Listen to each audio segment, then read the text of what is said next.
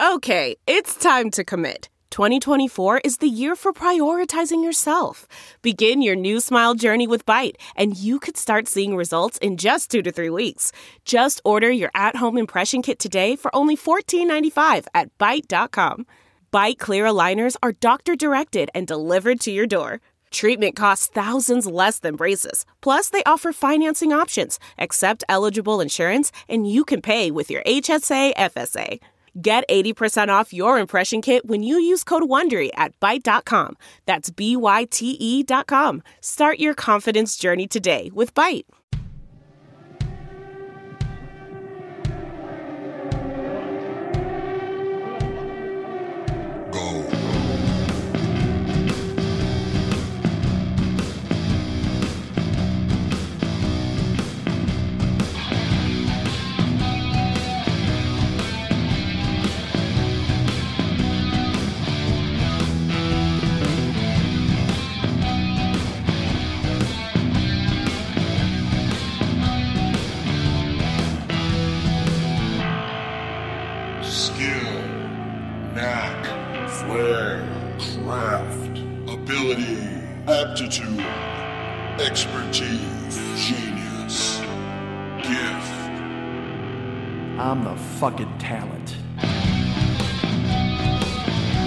What's happening, Mike Schmidt, 40 year old boy? Oh, fuck, was that AM DJ? I can't even finish it. Hey, well, hey, what's, hey, what's going on, everybody? How you doing? Let's go to check the traffic and weather together on the ones. Let's go out to the Enids Expressway. The Enids? The Enids? Let's go to the Enids Expressway. That's what I say we do. How would uh, all of you Enids out there traveling on the expressway? I don't know if you know this. We have an expressway exclusively for Enids. The Triple E, we call it. The exclusive expressway exclusively for Enids. Oh, Enids, saddle up and board your Escalade. It's a quadruple E now. What the fuck's happening? Holy Jesus Christ. An expressway exclusively for Enids and Escalades. Somebody grab the wheel. How about Jesus? Would you do that for me, sir? Oh, you. Hi, everybody. It's a show. My voice is beat to shit. I apologize. I, uh, and also I'm a little late. I understand I'm a little late with this show. It's, uh, not as late as the previous show, but a little, a skosh late is what I'm going to call it. And, but I have a good reason. I know you're thinking to yourselves, he couldn't possibly have a good reason after last week's show where I, I had an, well, last week, two weeks ago? Look, don't fucking pigeonhole me, man. Uh, I did a show a couple of weeks ago, certainly, and I mentioned that I had gone up to the compound of one fearful Jesuit. And when I was up there, I had sworn to be a monk. By the way, and get this, I, there's like five things I didn't finish from that show. I realized that after I put them up, I never explained what potatoes and a receipt were. Like, I never told you fucking guys. There was a whole point to get to with potatoes and a receipt because there was a thing I wanted to show you on, on, on YouTube that you needed to check out. And what happens? Well, I forget to tell you. Do I tell you now? Maybe not. Maybe I tease you. Maybe I keep you around. Maybe I make you wait till the end of the show here for potatoes and receipts. Not that anybody came back after two weeks ago. And they were like, oh man, I tuned in for fucking potatoes and receipts. You don't have to fake laugh. I promise. I apologize. Uh, I have a friend here, and we'll get to that in a second. But uh, but yeah, certainly I told you that uh, I was uh, two weeks ago. I was at the Jesuit compound up north, dealing with monks as they built ships and bottles, and they made rice uh, paintings and things like that. And they told me to be quiet, and I said sure. Uh, and then it, got out of hand, and I wound up not doing a podcast. Well, now you're thinking to yourself, well, Mike, yeah, yeah, obviously you kicked that vow of silence, and you came back a couple of weeks ago. You did a show. Where have you been the last two weeks? You're not going to believe it, folks. Get this. I'm at the club, right? Where I'm at with a lot of the movers and shakers, the masters of the universe. We always go there. We trade stocks. We talk about our conquests, certainly. And we sit in chairs. We smoke pipes. We read newspapers because that's what you do at the club. Uh, and then there's a butler. He comes by and he brings you some sort of a gimlet and a sandwich. And oh, do I'll tell you what, nothing I like more than a gimlet and a sandwich. Oh, you know, I've talked before about you watch those old timey shows and they're like, hey, man, bring me a ham sandwich and a cup of coffee. And it's the most disgusting, vile thing I've ever heard in my life. Who's drinking? I, look, I don't understand why you're drinking coffee anyway. That just, that just, that, that, that smell, that's like a liquid where they just boiled African socks. I don't know what the fuck you're eating a, a, a coffee thing for, but, uh, but, and then pairing it with a ham sandwich. What if that's a hot ham sandwich? Oh, good Christ. What if you're having like a Monte Cristo with a cup of coffee? Now, I know Monte Cristo seems like a breakfast item because of the French toast, but back the fuck off. Don't drink coffee with anything, ever. Stop drinking coffee, period. You know what? Let's do it. Let's put these fucking Starbucks cocksuckers out of business. They're smug. They're out there with their fucking chillers and their fucking cold brews and their bullshit. Hey, you want to make coffee? It's hot fucking coffee. Coffee should be a punishment. Fuck putting coffee and, and milk together. Don't put any sugar in this. I don't want a strawberry fucking goofy Fruit Loop hula hoop nonsense. Get that the fuck out of here. Coffee should only come in a cup with Greek letters on it, and it should be in a fucking machine where you press a button and it whirs. I don't want a coffee unless I hear whirring. If I hear whirring, there better be coffee in the vicinity. It goes hand in hand, folks. If I hear whirring, there better be coffee. If I see a coffee, I better hear whirring fucking right in the background to know where that fucking coffee came from. Don't think, don't fucking proselytize at me, stand on a countertop and go, I'm a barista. I can draw a leaf in your beverage. Fuck off, man. Get a job. Go back to college. Nobody gives a shit about you drawing Dagwood Bumstead in my fucking cappuccino. It's not happening, man. I don't know why you're fake laughing at that. All right. Uh, it's a, it's a chem. Sure, of course, why not? Literally, now everybody has dropped their iPod vaginas, rifling through Wikipedia, trying to find who Dagwood Bumstead is. By the way, don't rifle through Wikipedia; you'll get fingerprints all over your computer screen. I'm telling you right now. I try. I go there and I, I just oh, and is it riffle? Is it riffling through something or rifling through something? I don't. It's spelled like rifle, uh, but it could. Yeah, it's rifling through. Correct? Yeah, like you're rifling through a filing cabinet looking for OxyContin. Don't, don't ask me why Ed showed up. I don't know. I guess. And look, so I guess here's here's the lesson: don't keep your OxyContin in the filing cabinet because that's the first fucking place I'm going to look. I'm going to jimmy it with a nail file. I'm going to rifle through it, look for some fucking horse pills that'll let me sleep for a month. And then, guess what happens? A month later, I wake up and I go, oh man, I was supposed to do a show. That's a great excuse. I rifled through somebody's goddamn filing cabinet, found some Oxycontin, and choked him down and slept for a fucking month. You don't give me a break for that? How do you not give me a break? That's certainly a better excuse than hanging out with monks and their ball sacks. I fucking just told you. I rifled through a goddamn filing cabinet, found some oxy, choked it down because I wanted to give it a day in court. I don't find pills without taking them, folks. That's how I handle my business. I'm never going to look at a pill and go, wow, that's odd, and put it on a shelf. Fuck you. I find a pill, I take it. Obviously, that pill wants to be taken, or it wouldn't have put itself in such a conspicuous place, like a filing cabinet underneath all of your old taxes. Oh, folks, I go through your filing cabinets, I rifle through, I find your old taxes, I throw them on the floor, willy and or nilly, and I scoop out the oxy that you've got there in a goddamn candy dish like mints at the front of a fucking old restaurant. I scoop it up and I choke it down, and I pass out right there on the fucking floor. And then what happens? The show doesn't get put up, and you're furious. And you're like, you know what? Next time the show doesn't come up on time, you're like, because and only if it's one week. After one week, if the show doesn't come up, just go. Well, Mike's usually got to show up after a week. Usually, st- strong word, doing a lot of heavy lifting in that sentence. But if I if the second week comes, you can go. Oh man, I hope Mike didn't fucking rifle open a filing cabinet and take OxyContin and fall asleep on somebody's floor because that would suck. But now you're always going to worry about it. If the show's ever late, you're always going to find yourself thinking that. And that's good. That's all I care about. I want to put stuff in your goddamn brain. But you remember last week it was three weeks I hadn't done a show because I was up there with Jesuit and doing all the fucking nonsense at the compound. Uh, well, now this is two weeks. I told you I was at the club. And, uh, and Winston is there. He brings me my gimlet. He hands me my Rob Roy. He takes my umbrella. Eh, there's a shower outside. Uh, I take my usual seat, and uh, and I won't lie, I start pontificating a little bit. I start talking about some things that I know because I feel comfortable in the club with a lot of blue bloods like myself. We go ahead, we back and forth, we trade. Not a lot of forth, more back. Uh, it's me talking and them listening, and that's how I fucking like it.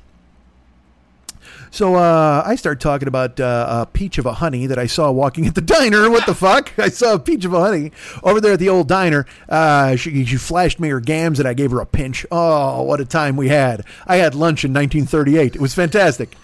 I hope you enjoyed it. Uh, see, you're making me laugh because you're fake laughing at my nonsense. All right, good.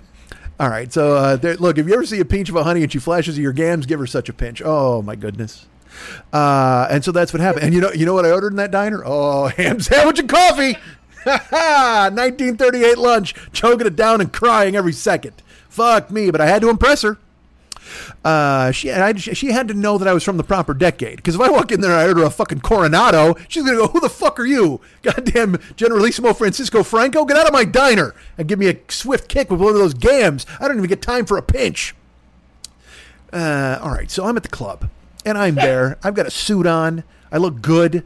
Mm, eh, well, look, fuck no. Everybody looks good in a suit, unless you're wearing some backy fucking drowsy suit. Uh, Why drowsy? Why drowsy? Because I think, well, you know what? Because I think this. Did you ever see Doctor Detroit?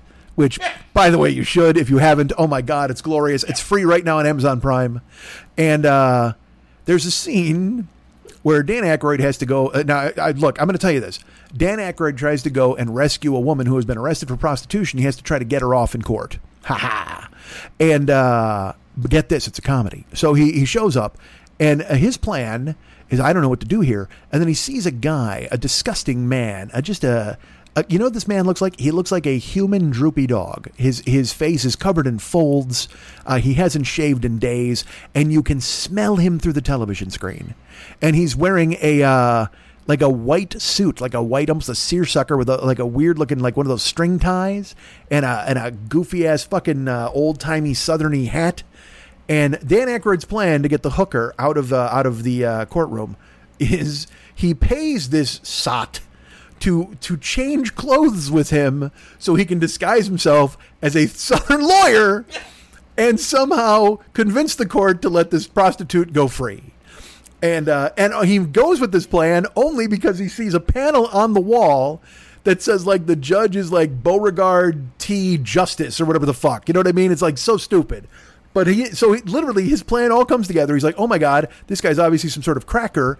And then he looks over and he sees this hobo dressed in fucking horrible off white, perhaps eggshell, maybe a crew. And he makes him take his suit off and he throws it on. And then he goes in and he, uh, he pretends he's a southerner. Okay. Uh, and and I'm telling you, folks, it is it's classic. But when I when I said a drowsy suit, I was thinking of this man because, and also I will tell you this: this dude looks like fucking 195 pounds of melted ice cream. I mean, this fucking guy is just a mess. And Aykroyd is, you know, a Natalie attired fucking college professor because why wouldn't he be? of course he is. So, uh, so he's there and he buys the clothes and magically transforms this absolute garbage wrap of a suit into a what what could only be described as a fashionable take on the Southern lawyer, and he looks good. He because it, uh, it, fits him perfectly, and you're like, there is no way Aykroyd, who you you by the way, you're introduced to Aykroyd in the beginning of the movie. He's a speed walker who's in tremendous shape. There's no way he's going to get form fit by a suit being worn by a fucking golem. That's not going to fucking work. This dude is awful. He's got he looks like a Keane painting, just big, yeah. bashful, sad eyes, and just fucking terrified that fucking Aykroyd's gonna do anything to fucking bother him. And then he convinces him with like twenty bucks to give him his fucking suit. What a mess. That movie's got a lot of plot holes in it. That's not the least of them. That is truly not the least of them. You know, you want to know? This might be the least of them. Uh, somehow, uh, Fran Drescher is a whore and a fantastic cook.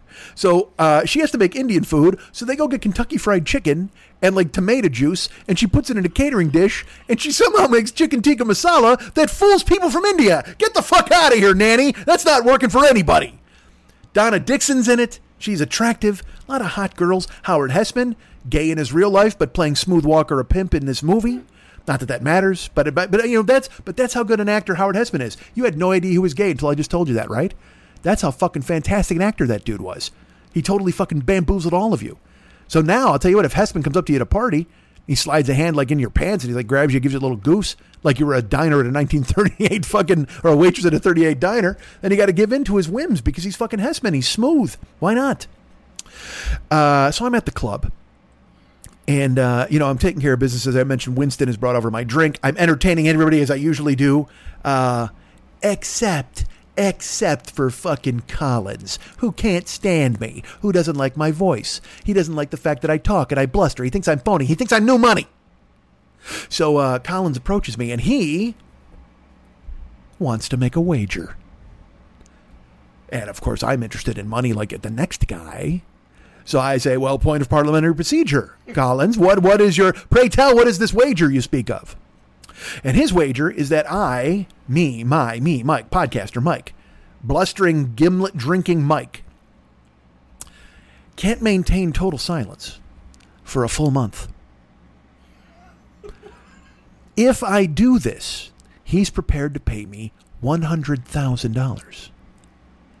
But if I don't do this, I have to resign from the club immediately and admit I'm a fraud.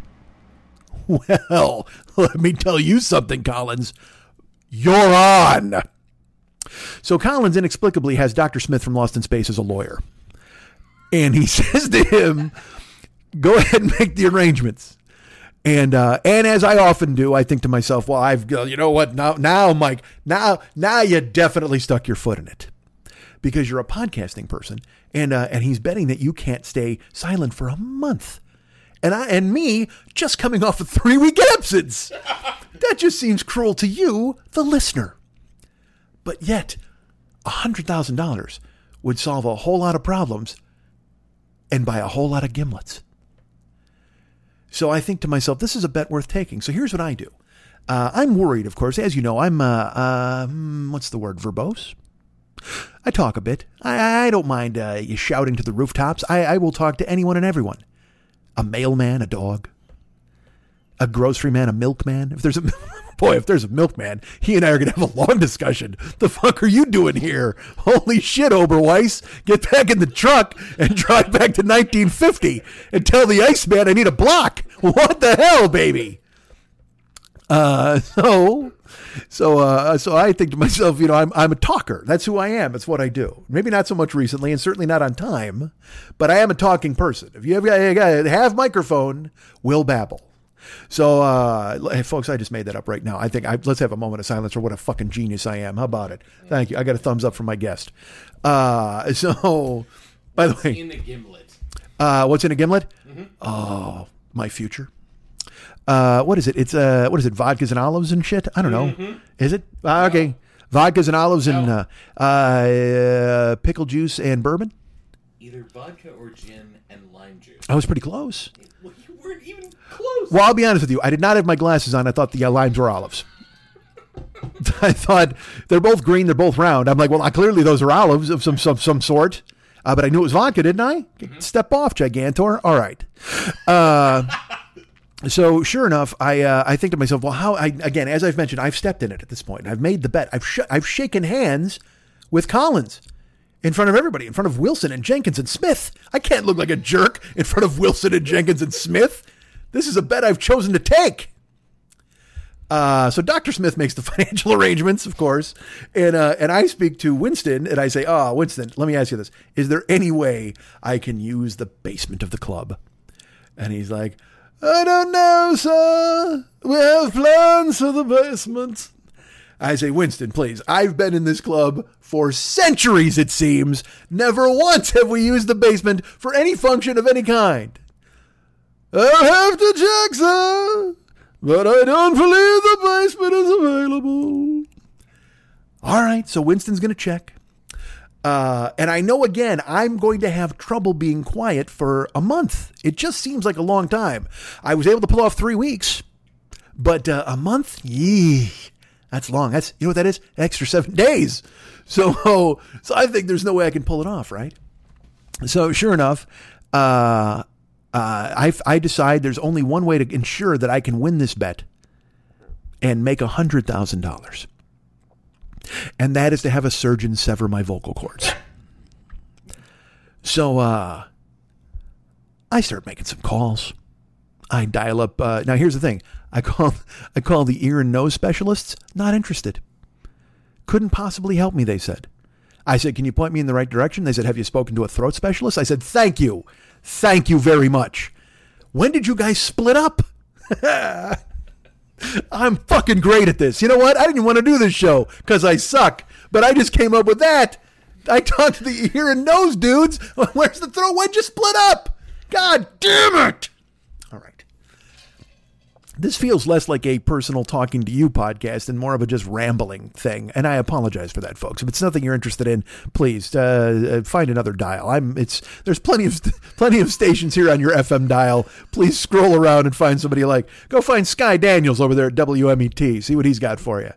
Uh, all right. Go find Bobby Stroud and the Stroud crowd over there at XRT at 93.1. How about it? Let's talk about all Chicago radio. Uh, all right. So I asked the surgeon, I'm like, look, here's the deal. Uh, and at first, not the ear nose guys. I go to the throat guy, call him up. And uh, I got to be honest with you. I, I make the first call and uh, and we're not connecting at all. We're going, we're talking past one another. I'm because I'm talking about severing my vocal cords, and they're talking about possibly having a G spot in my throat. And it dawns on me, and I sure enough, I check. I've called the deep throat specialist. So, uh, Doctor Doctor Lovelace can help me.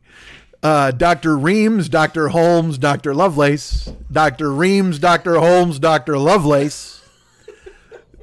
So uh, they could not. So I had to. So again, I had to find the right number. That's that's an incorrect number. It was pretty dumb, uh, but I enjoyed it. I accidentally called the deep throat specialist, so now I've got to call. You spit up water. That's fun. I like that. The actual plot. Yes, it is.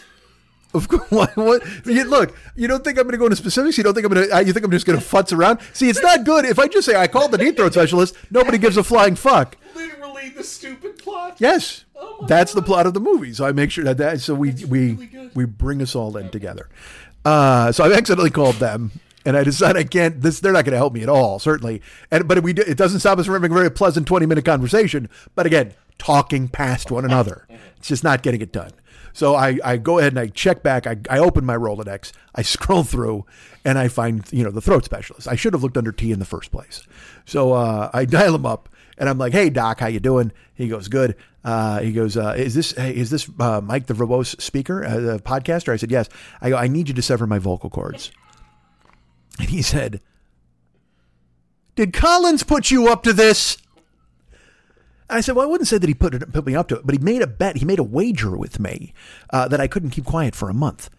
He goes, Oh, well, you're never going to be able to do that. I go, Exactly, which is why I need your help, sir. And he said, "Mm, Where do you plan on. Uh, where do you plan on spending this month? I said the basement of the club. He goes, The basement of the club is off limits, sir. I said, How dare you? I've already checked with Winston. He's checking with the other guys. I don't know their names. I don't really I don't I don't look at the fucking the the masthead or whatever when I walk in the fucking joint. I know there's just I know there's Winston. That's it. Uh, so he's like, all right, well, I can, you know what? I can sever your vocal cords. I can do this for you if, if you really think this is something you need to do. I said, all right, uh, that's fine. And he goes, um, when can you come in? I said, when can you do it? You tell me. I need because it's a month and it starts in a week. And uh, he said, all right, well, that's fine. I go, how much does this procedure cost? He says, one hundred and one thousand dollars. now I don't have to tell you people. This puts me in the hole a grand. Even if I win this bet, even if somehow Winston lets me use the basement, even if Dr. Smith crunches the numbers, even if I get the vocal cord severed and I'm able to maintain a somber silence for a goddamn month in the face of all the taunting that I'm sure Collins would be doing, I wind up a thousand cash poor just from fucking winning this bet. But if I don't, if I don't go through with it, I have to quit the club and admit I'm a fraud. And I can't do it with Jenkins and Williams and Smith. I couldn't possibly in front of them. So I had to think about it. I had I had to really think about it. And uh, and I mean it was you know it's a it's hundred and one thousand dollars. That that's I can look. So let's talk about my Kickstarter. I- and I'm um, look, you're not on the hook for the whole 101 grand because I'm going to win the bet. I just need a thousand dollars from you so I can have somebody sever my vocal cords. see, see, that's what I want. How, how great would that be? See, like I said a couple of weeks ago, I'm just going to be like a fucking make a wish adult. If, if I if I get the cancer, and you know I'm gonna, and I call it the cancer because I'm the ancient man. I'm, it's the rhyme of the ancient mariner. Me talking about the cancer. Uh, Christ Almighty, I'm just gonna have I'm just gonna have a Kickstarter and just go, man. I just want blowjobs until I die. That's it. Blowjobs until I die, please just piles of cocaine and and heroin and needles and whatever the fuck you got. I don't give a shit. Fucking uh, bourbon and pickle juice. We'll invent a drink. The on your way out. The fucking exit. The check, please. We'll call it that. The check, please. Bourbon and pickle juice because I got cancer and I don't give a fuck. Check, please.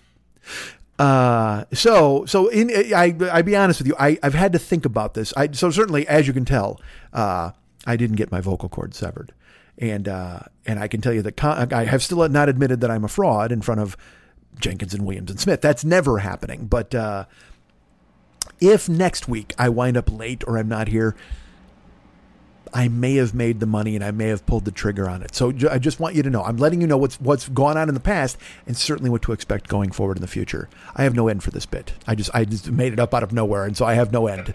So we're just going to move on.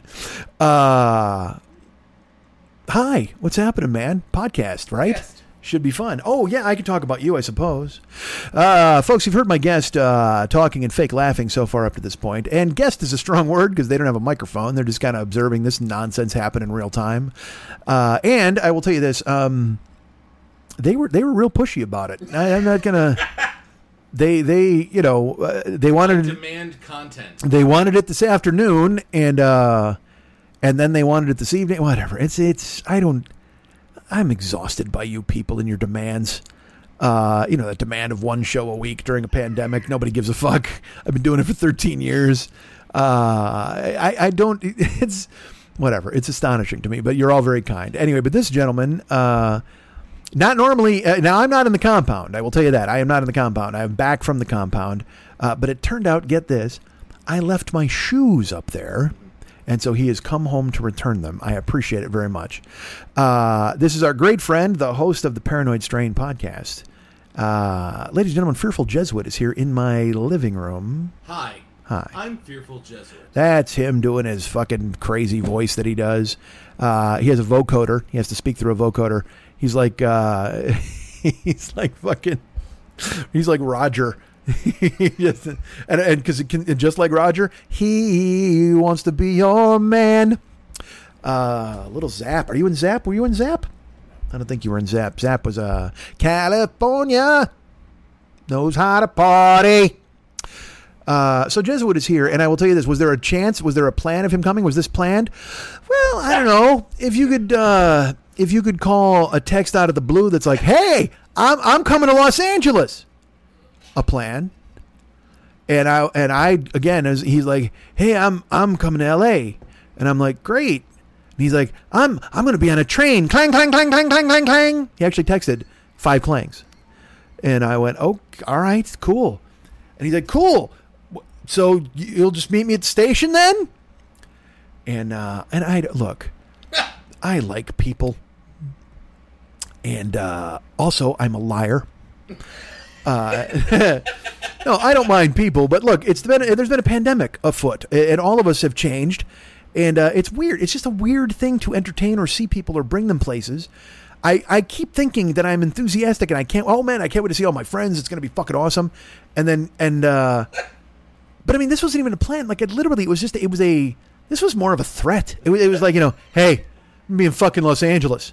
Cool. Yeah, I'll be on the train. You're on the train? What are you, a fucking hitman? Who travels by train? That was another thing that threw me off. He's like, I'm coming to LA. It's like, great. And he's like, I'll be on the train. I'm like, I, all right, fucking Gene Wilder and Silver Streak. I mean, fine. I don't know what that means. And, and then I thought I'd like to live and die in L.A. when the fucking the, the the Asian fucking FBI agent came in with the money and he got fucking gacked by fucking William L. Petersen. Uh, it it just seemed like such. And look, I love the train. I've been on the train. Um, but uh, here, here's here's a joke from my old. I took a train once to the Midwest. Uh, you know, I went into the. Uh, I went. In, no, you know what? Is this? This is my joke. Uh, yeah, I, it is, but it's but it doesn't sound like mine because it sounds like another guy. But you'll hear it. Uh, I went into the bathroom in the train, and it had it said it said you please place used razor blades here.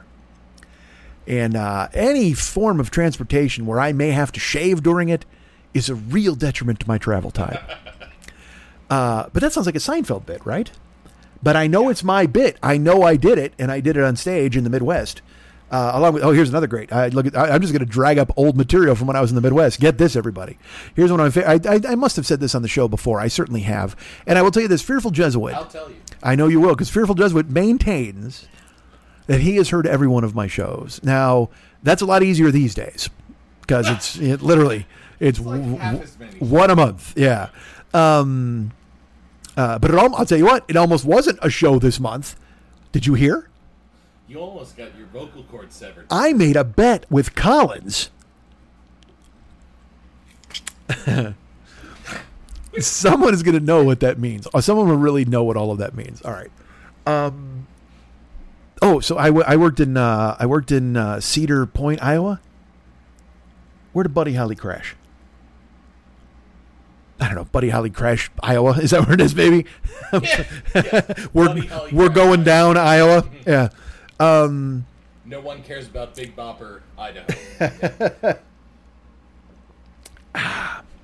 but he, uh, and so the club that I played at was on Buddy Holly Drive in the in ta- the town where he had crashed. And so I went up on stage, and I, I was like, "Well, uh, thank you. I'm glad I'm, glad to be here." And again, a bar full of jugheads, and I just went, uh, "Here we are on Buddy Holly Drive," which is ironic because if he had, probably don't name the street after him. Boo! Too soon, really, to take on Buddy Holly here in 1993. Really, I I'm out of line. Are you are you the final remaining descendant of the crickets? You're here to make sure. What if this person's here every week with a clipboard? Oh no, I'm here. To, please don't. Oh, don't. How dare you? Don't you? Don't make that joke. Uh, but I did. I didn't care. Thank you. Ha ha ha ha Hulk. Uh, yeah, but but I loved it. I, when I did it, I was thrilled, of course, Uh, because I lo- that's what I loved doing was all that stuff. Because it was I look, I didn't do stand up for crowds. I didn't stand up for me. I wanted to make me laugh, and hopefully one girl in every bar, and just so they would come up and go, "You are fantastic. Have you seen my nipples?" And I'd be like, "Well, not yet." But I'll tell you what, I got all night. Uh, because I, I am a fan of nipples. I like them. I'll rate them. Show me. You know, do me a favor. Somebody send me a picture of your nipples. Ladies, please. Don't uh, button that shirt, Jesuit. Could not be less interested in your nom de plume nipples. Oh, grim. Uh, he did pull it out. He actually pulled it out. This is a terrifying thing. I'm not happy about it. That you know what? Oh, oh, you know what? You've got you got coffee and a ham sandwich nipples, my friend. Uh, terrifyingly awful. All right. Uh, so Jesuit is here and literally did text me. He's like, "Hey man, I'm coming to Los Angeles." I'm like, "Great." He's like, uh, "So meet me at the station." Fine. And uh, but here's the issue. He's like, "Great, I get into town at 9:30 a.m." And I'm normal time. and I'm like, "Great, I go to bed at 9:20 a.m." so uh, I guess I don't I don't know what to tell you here. Uh, but again, I did not say that because I, you know, I he's my friend and he's done good things for me, and I, I didn't want to leave him in a lurch, certainly. So I, I and it would be nice to see him, but but I but I I'm more worried about the fact that I I my sleep schedule is so fucked that I can't like getting up to go there. I could look, I could do it, but I was worried I truly wouldn't fall asleep till like seven thirty because I've been again, as you know, uh, in the past month or so, and by month I mean year. Uh, I've been doing that thing where you know I I might sleep at uh, like 6:30 p.m. until 9:30 p.m. and that gives me that second wind I need to stay up until 8 a.m. Uh, and then I'll sleep from 8 a.m. until noon and then I'll get up and then I'll nap from 2 to 3. I mean it's it's just that and and let's put it this way, it's this is not insomnia and this is not oh I can't sleep, I must catnap. No, no. If I could sleep all 24 hours, I'd happily and easily do it. I, I can, I might not off in the middle of this bullshit. I mean, I, if I close my eyes and tilt my head one inch to the right, forget it. Gone. I mean, just a fucking Z festival, and uh, and that's just just the way it is. I it's not so it's not a thing where like oh my sleep schedule. It's like I can't sleep, but then I can't sleep. No, no, I can fucking sleep all the time. Uh, I just I choose to stay awake. And uh, and here's what I like to do. Like I, I sometimes look. All right, I won't lie. Sometimes to avoid doing the show, I go to sleep. Oh, sleep is delightful. You got. You know what? I do a show in my sleep, and I'm great. And then I wake up and I go, Oh man, that wasn't a real show. I got to do another show again. Sleep. Oh, go to sleep. I love it.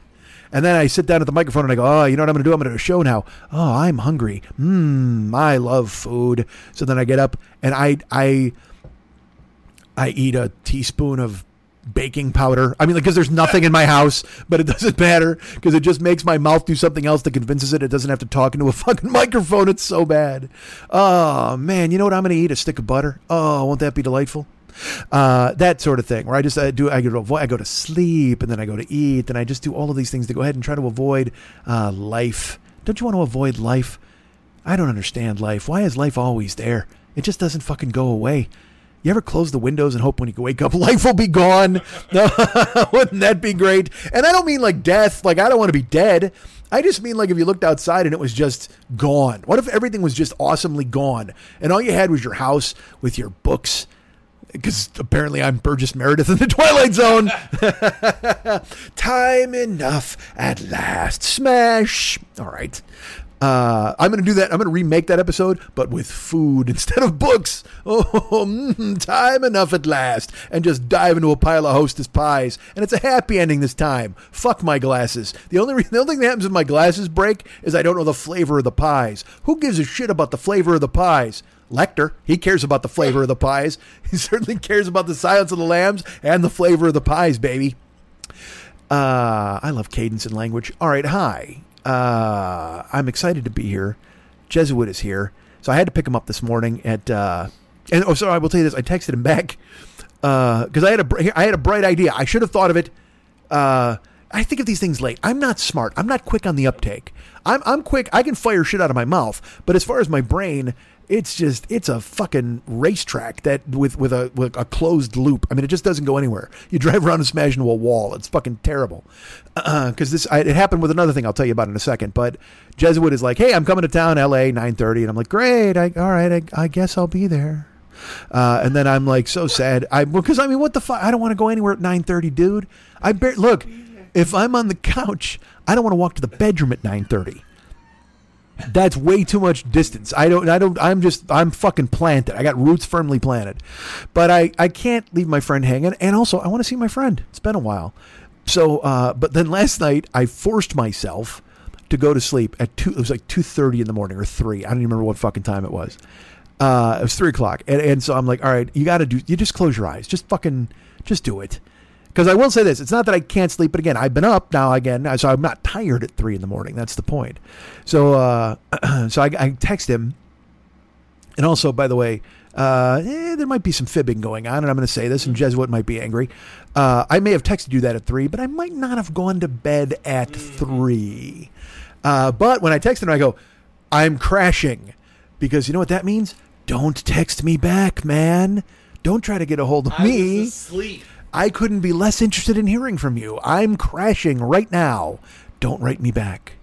Uh, and what I did was I presented him a veritable slew of alternatives to me picking him up at You 9:30 in the morning in Los Angeles. You did not. I did. Here's what I said. I said, "Hey, man, uh, I'm crashing.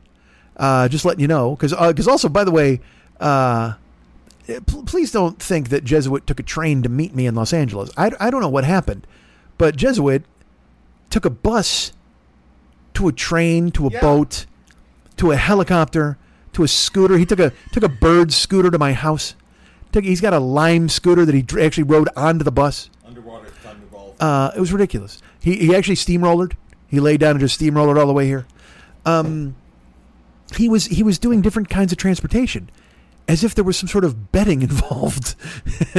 he's in he's in it's a mad mad mad mad world, and he's trying to get to Los Angeles by any means necessary. This was the Malcolm X of vaca- vacations, and uh, and I'm like, all right, man. So I wrote him and I go, hey man, I'm crying. I I, I think I even typed. yeah, I did. I typed Z's and I may have typed a yawn again just because it's like, o'clock in the morning. don't bother me, is what it means. I didn't. And I said, yeah, exactly, because I you you take a hint. Good for you. One hint. I sent eight hints in this text. He didn't take the other hints because the other No hints, hints. he took. I, I said to him, I go, hey man, I'm crashing. So do me a favor. Uh, or no, I said I'm crashing. Hey, are you getting to Union Station and continuing on to the Valley? uh, because I know that there is a train that actually goes to North Hollywood, but I'm not sure. And then I put my phone down, and in my brain I go, "Wait a minute!" And then I I googled it, and it turns out it goes to Burbank Airport. I go, and so and then I send another text, and I go, "Also Burbank Airport." And then I put my phone on. And I go, "Wait a minute!" I googled it again, and it said uh, Burbank downtown, and I go, "Oh, also Burbank downtown." So just let me know which of those you're going to do, and I'll and I'll like find you in the morning or whatever. Union and then Station. I I I did some things and I fell to sleep about an hour later, and uh, and then I woke up. You know, my alarm went off at eight forty five, and I picked up my phone, and it just said, uh, "I'll be at Union." Because I don't care about you, your feelings, or your schedule. And uh, I was like, oh. I was shocked. I couldn't believe it, quite frankly. But I was, uh, man, I, I, but I have to admit, man, I was just like, oh, oh. Because also, look, man, this is Los Angeles, California. This is the city, Los Angeles, California. My name. I have a job. I carry a badge. Uh, you don't want to fucking go anywhere before 11 a.m. in a car. You just don't. And I got to go to downtown LA, where Union Station is, and pick up my man. Now, if he's in the valley, it's a much different thing. I can just zip in, zip out. Again, it's it's like going to Wisconsin, certainly. Uh, but now I got to get on multiple freeways. If you had said Valley, I would have gotten off the train. I wrote you. Are you going to the valley? You didn't clarify that at all. Because one of us is slow on the uptake. Yes. One of us is dumb. Yes, one of us is, is quite dense. disagree. No. No, I literally said because I mean, hey, I think by the fourth text I send you with an alternate destination, you should go. This guy's trying to tell me something. Uh, but you didn't. You're you're you're you know that's fine. You got a head full of syrup. Your head you got a head full of syrup, and that's fine. Syrup. Yes, and you're used to doing all sorts of things your way. You got monks doing this back and forth. You're taking care of your business, and I understand it. But I'm telling you, uh, if a guy sends you five different alternate places to go, Didn't. I did. I said it goes. I, it goes from the valley. It goes down. Uh, it goes to North Hollywood. Goes to Burbank Airport. It goes to Burbank downtown. Uh, so let me know. Because I'm not going to order you what to do. Because you know what? I don't. I'm not like you, where I call somebody up in the middle of it and I go, "Hey, I'm coming to L.A. Pick me up, man. It'll be awesome." And uh, and uh, you know, and plus, I was crashed at that point, so you knew then I was already up too late. So you knew to yourself, you should have been like, "Oh, you know what, man? Mike needs a goddamn break." I'm crashing. We'll see you in the AM. Are you going to Union Station downtown, or are you going to take? Are you taking a train from there to the Valley? I know there's a North Hollywood station. Hint, hint. know Wink, where you're wink. going to be and the times and stuff. Yes. I'm headed to Union. Yeah. Mm-hmm. You skipped it. But I mean, I think, you know what's funny though? Everybody listening right now is like, man, eh, what a fucking dolt. How did he not know to go to the valley? It's plain as day in that text that By I way, don't want to pick you up. said, Get off at Valley. That was two stops earlier. No, no, no, not the, not uh, the valley. Not valley. They had a stop that was called the Valley. No, it was called Valley, but not the Valley. You would have to continue to North Hollywood or Birmingham or whatever the fuck, because you would have to do that in order to come down here. Because again, it's a different train. You have to get on the Metrolink. You can't take the Amtrak down here. You got to get on the Metrolink. Let's let's contrast this with me coming to your fucking house, and I'm like, hey man, I got to go to the compound. You're like, great. There's a fucking train at the airport. I'm like, what? And you're like, yeah, man, don't worry. There's a moat and shit, but there a boat will get you over, whatever the fuck. Northern California makes sense. And I'm like, what do you? All right, so so I, I don't know what that means. Yeah, you know, I'm I'm busy. I'm very popular with the financial district. So you go ahead and hop on some bullshit train. And also, by the way, I'm not going to tell you which bullshit train. There's signs all over that godforsaken airport. So why don't you go ahead and hop in that? And when you come to my house, it'll be locked. Sit on the porch and wait for me. It's exactly what fucking happened. And as and huh? No, you left a key somewhere. I don't know what the fuck it was, but it doesn't matter. The point is, you weren't there. Right. The point is, you weren't there. I show up at your place. Oh, and also then this. I fucking go to pick him up today, and I'm like, "Hey, you in Union Station?" He goes, "Yeah." And I go, "Well, I'm about a half mile from there." And he's like, "Okay, I'm on Vignes or something." And I'm like, "What the fuck is Vignes? Like, there's Union Station. Why are you on another street? Where have you gone? What have you done? I done?" sent a link to where I was. It's yeah on Vignes. And so then I pull into Union Station, and you're not in the front, and I'm like, all right, I don't know. I mean, because then he's like, I don't know, man. There's a lot of exits and entrances in this building. There's a lot of exits and entrances in a lot of fucking buildings. But you know what? When someone's picking you up, go to the front. Go to the front. the front. Hey, Mike, I'm going to be in LA at 9:30 at Union Station. Can you meet me on the helipad? No, I can't. Go to the front of the train station where people get picked up by human beings. You fuck. I'm going to be on Vignes. I'll be holding a pink carnation. Wink at me if you like me. Shut the fuck up. Stay at the station, man. If the train wanted to put you at Vignes, it would have driven to fucking Vignes. Train stopped at the station. That's where you get out and fucking wait. So I'm like, I so I'm pulling into Union Station, and I'm, he says Vignes, and I look around, and it's all fucking hobos and immigrants, and I'm like, what the fuck, man? Where is this guy? And I know he's like, well, I don't like hobos and immigrants. I don't want to hang around there. And I'm like, well, I don't give a fuck. You, you, this is where I am. And I even told him I have a gold Camry. He's like, oh, I'm glad you told me, man. I was going to get mixed up. Uh, so here, I'm going to climb out a trap door and try to find you. You fucking Waldo motherfucker. Wait in front of the goddamn Union Station. How fucking dare you? Already, I, and I slept out of bed. I'm already fucking half asleep. It doesn't matter. And I fucking rolled down there looking for you. I'm on Vignes. Well, no, I'm at Union Station. That's because uh, let's going back to the text, which you so adamantly just fucking basso profundo yelled at me right now. I'll be at Union. Terrific. I went to Union. I'm on Vignes. What the fuck are you doing sneaking around this town? like you're swimming the Rio Grande trying to get a fucking green card. Settle in front of the goddamn Union Station, man. Fair. That's where people get picked up. Fair. I'm on Vignes. I think you know what you should have just typed. Wee. I'm not home anymore. I can do what I want. Wee. Come and find me, please. Shut up. Get him out of his element, and he's just like, I don't care. Got short pants on and a fucking like a giant sucker, propeller hat. It's fucking wait in front of the station. You're like a kid at Disneyland who runs off into the Hall of fucking Presidents like an idiot. Holy shit, have you seen my kid? I think he's by Dixon. Terrible. So then I, luckily, again, and also I'm driving. He's texting me while I'm driving. I don't know how unsafe this fuckhead is. He's on a train. Because you're not driving the train, you can text, ah, glorious. I can use both thumbs. I'm not driving the train. Glorious. I can use both thumbs. So then you text me 800 messages when I'm driving, and I'm like, I don't look, dude. All right, well, here's my location. Yeah, Union Station. No, sir. Vignes. So I pull into Union Station, and then I tap your fucking Vignes link, and it's it's got I got to go around the building. I got to go to Cesar Chavez, go up the fucking whatever Grand or whatever the fuck, take a right, and I'm like, I don't even know where I'm going now. I'm like, what the fuck is happening? But sure enough, I mean, it's it's it's like three rights, right, right, right. I go up, and then I there's literally cement and Jesuit.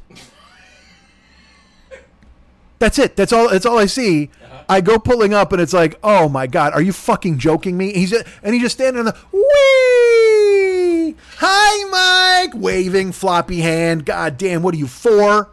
Get in the fucking car. I pull up, and he's. I go, and I'm, and I'm. Look, I'm, I'm nothing if not polite. So he pulls up, he opens the door, and he he starts putting stuff in. And I go, "Hey, uh, why are you back? Why are you here? Hey, Mike." Starts throwing shit in the. I go, "Dude, why? Why are you uh, right? But why are you in the back? Where this isn't even near the station." Oh, let's go. Climbs in, closes the door. Hey, man, gives me an elbow nudge, like that makes it all right. And and I'm, and he no, still never answered the question. I'm like, why? Why did you wander off? Who wanders off? It was straight out of the goddamn station. That was where they said to pick up. It's fu- it's Los Angeles. This is not your town. You don't make your own mm-hmm. fucking rules, man. There. Find a sign.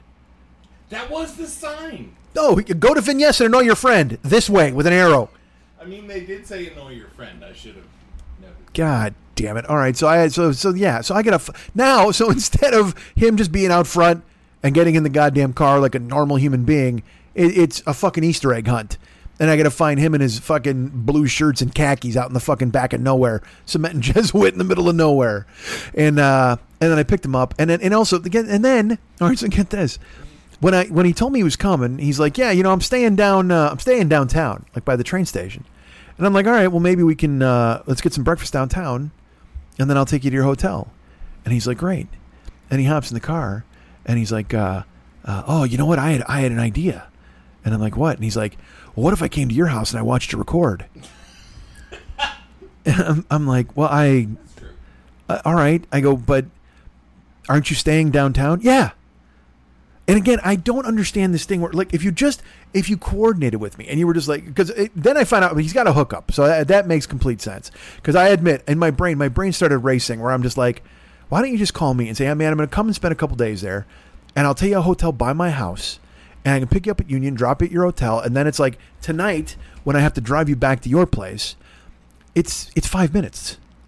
But now tonight, when we finish recording this show, uh, I will tell you this: we're also You're gonna have a delicious dinner. Well, certainly we're going to dinner, from what I've heard. There's a, a rumor about, there's a scuttlebutt, there's some whispers afoot uh, that we are possibly going to enjoy a dinner. And uh, I'm not sure if we are, I, and I don't want to commit myself to it just yet.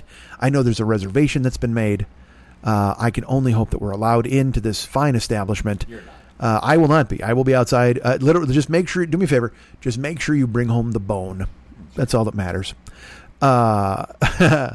So uh, so yeah. So then I got to drive uh, there, and then uh, I got to park in in fucking in in Hollywood. And uh, and then we're gonna and also because then the plan was like I was gonna record this afternoon and I was gonna do Twitch streaming and then we were gonna go uh, to dinner and I said maybe we'll Uber and he's like, well, I don't know. I got my suitcases and stuff. And then I was like, oh, fuck, that's right. I got to drive you home, man. Uh, and then I realized, oh, wait a minute. He's never been to L.A. Last time he was here, he was nine years old. Fucking Marilyn Monroe was still alive. I mean, Jesus Christ. That's fucking, that's a long ass trip. There wasn't even a beach here. This was, it was just, it was just, we, we were in, we were landlocked. There wasn't an ocean. California was landlocked. New California had not yet fallen into the sea. Uh, so I said to myself, you know what? Maybe he's going to want to see all of the dirty, filthy people down on Hollywood Boulevard. And he's like, yes, I would love that. And I said, great. And we'll be able to see the Walk of Fame, like with all the nonsense and the handprints at Grauman's. And he's like, dude, I can't wait. And I said, yeah, and the Spider Man with the badass. I mean, it'll be great. We'll go. And he's like, fucking, this is going to be cool as hell.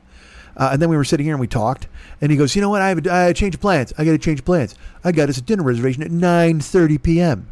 And I was like, oh, all right because what that means now is that we're not going to see all the hobos on Hollywood Boulevard. We're not going to see the Walk of Fame because it's dark.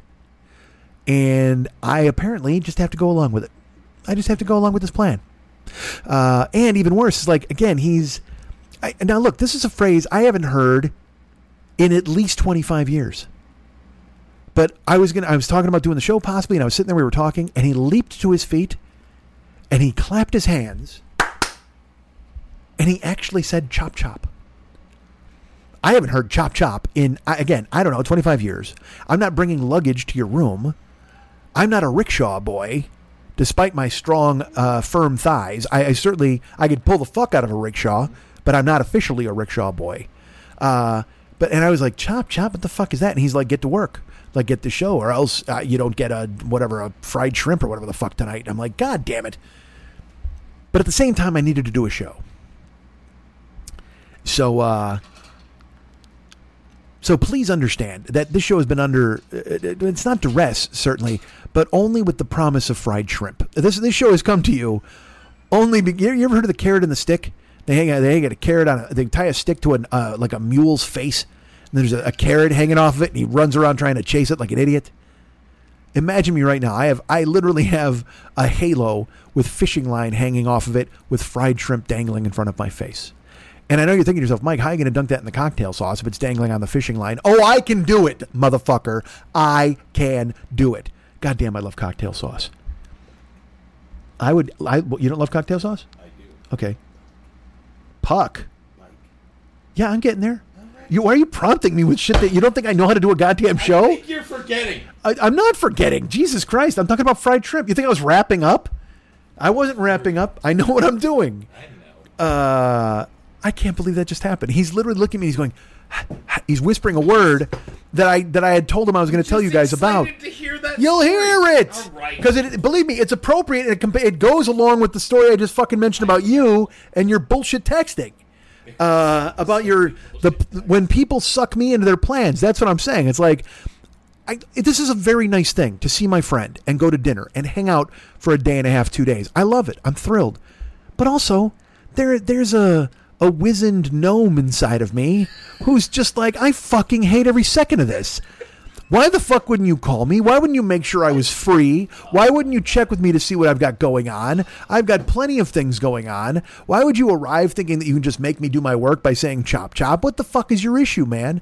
But that's just the gnome inside of me, and I try not to listen to him. I've told you this before. Is this gnome is he's kept me from concerts. He's made me not go to cool cool, cool things. Uh, I don't I don't know if it's a curse or do you all do it? Does everyone do this? Where you you get presented with a a wonderful thing and then in your mind you think of the bad part of it and you try to peel the onion on why it's not good? But you know it's good. You know it's fun. I get to see my friend. We've laughed all day. We've had a great time. Uh, I've had to hear him call his wife beautiful 70,000 fucking times, for fuck's sake. I've had to see 10 different pictures of this woman.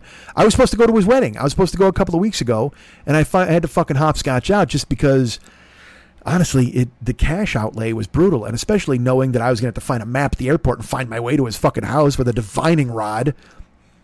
Uh, I was searching. I was searching for water and a backyard wedding with a fucking stick. Uh, but I, I, it just it turned out where I could not go. Now I will say this: was it expensive? It was. Could I have covered it? I have to be truthfully honest with you. Yes, I probably could have made it happen. Uh, did the old gnome keep me from making it happen? He probably did. Uh, he made me look late at airfare, and by the time I looked at airfare, holy fuckamole, it was crazy.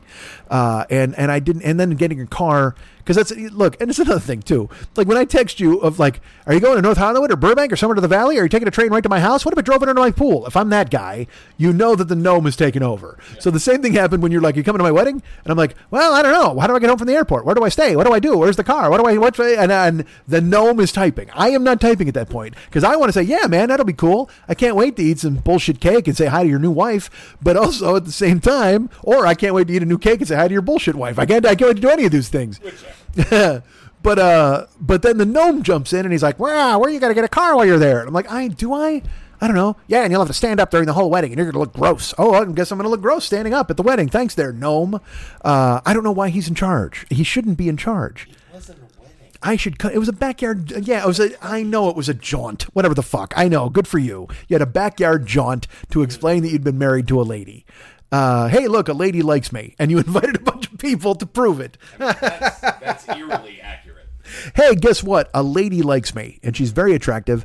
And now my house is the Brady Bunch fucking house, and I can't wait to tell you about it all day and never let you talk. Okay, cool. Oh my god, you talk so much. I'll sit on the chair and listen to you and your bullshit oh story My god, you talk so much. about you bonding with your new stepson and his smile as you tousle his hair. Whatever. bonding. That is. You and your family. That's fantastic. Oh, it's so great. He's like, ah, you know what? I got all these new people under my roof, and I soundproof the office. Did I tell you I soundproof the office? Hold on a second. I got a band, and we play in the office. You know I play the music, all the music for the show. Yes, I do. You've told me that many times. Well, now we got the, all the equipment is out in the soundproof room, and we fucking jam. And it's like, I go, wait a minute. So your new wife, who we love and is beautiful, made kicked your band out of your own house? Well, it's technically our house now. Well, I understand it's your house and her house, but when before it was her house, you used to play music in the house. Yeah, no, not not so much anymore. Oh, okay. Yeah, it's it's not, it's not even so bad when I sleep out there. Wait a minute, what? You sleep out there now? That doesn't make any sense. Well, you know, she she likes the bed to herself. Oh my God, this doesn't seem like any any sort of beautiful woman who likes you. I don't think she would behave like this. Well, I, I'll tell you what, she likes me. I had a party. If you would have come, it would have proved it. A lot of this isn't true. Um, some might some might be true. I don't know. See, this is the gnome. He's speculating on what exactly is going on in your house. He doesn't know. He he hears about your beautiful, lovely relationship, and he realizes I am getting every second I'm closer to death, uh, being alone. And the gnome is just like, oh no. Do you realize that your friend has found someone to love him, and you have not? Are you aware of that? And I'm like, yes, every waking moment. I am aware of it. All of my friends are like, hey, it's our 30th anniversary. I'm like, fantastic. I wonder if I could cut my wrist 30 times with a razor blade before I bled out. That'll be fun. Who's going to hug me when I have cancer? Nobody at the, t- at the present moment. No one at all. I don't even give a shit about going on good trips and seeing people and enjoying wine. I just want to make sure somebody's there to wipe my mouth when I spit up my chemo pudding. Jesus fuck. I am going to die alone. Not even with an A, with a U fucking H. I am going to be so alone. Just dead man dying. Not even walking because I can't even muster the strength to climb out of my cot. Just fucking expiring by myself, reaching out for a hand that will never be there. Longing for the touch that will never arrive just literally seeing the ghosts of my past and the people that have come through and left me and gone and holy Jesus, it's just me and the gnome. I can't have that happen, right? I gotta go on Bumble. That's what I need to do. Maybe I give him that speech. Just play that. I'll just put that chunk as my bio on Bumble. Mm-hmm. Oh, who wants to wipe chemo pudding off my prominent chin? You just spit on me, man. Sorry. That's all right. Who, who among you? Who among you will wipe chemo pudding off my prominent chin? Mind the throat scars. I've had my vocal cord severed for a bet.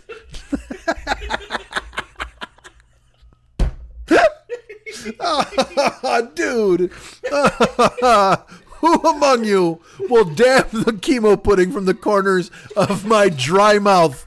Mind the throat scars. I've had my vocal cord severed for a wager. Winston, you gleeked on me now, man. What is going on? Very funny. I, I, you know, Gallagher usually gets the people wet, not the other way around. Jesus. Oh my Christ! Yeah, well, I'm usually alone. Eh, I think that's. You think you got spit on the mic? Uh, nice. We got blood on the tracks. We got spit on the microphone. All right, hi everybody. How you doing? Ah, Christ, I'm gonna die. All right, so I mentioned this is the death year uh, on the last show. Not that I'm preoccupied with it or anything, uh, but there's ways you can kind of uh, thwart death. At least I've I've heard rumor. Um, you want to be healthy, certainly. You want to eat right, uh, exercise, right? All of these things are supposed to work. Uh, and as you know, uh, in July, I was like, all right, let's get serious. And then in August, I said, let's stop being serious. Let's do what we can to find as much terrible stuff as we can to put it inside of our faces. And uh, we are still holding steady at 20 pounds lost, uh, which I know means I've gained two. Yes, I understand this. Um, but uh, it's uh, you know I, I have plans. I'm still I'm still lifting. Uh, go to work out. Um, but I you know I got to do cardio. That's the main thing. I have to get on the treadmill and run and do all those things. And I I've, I've been trying to find different ways to do that. I, I, I don't mind the treadmill. I like it.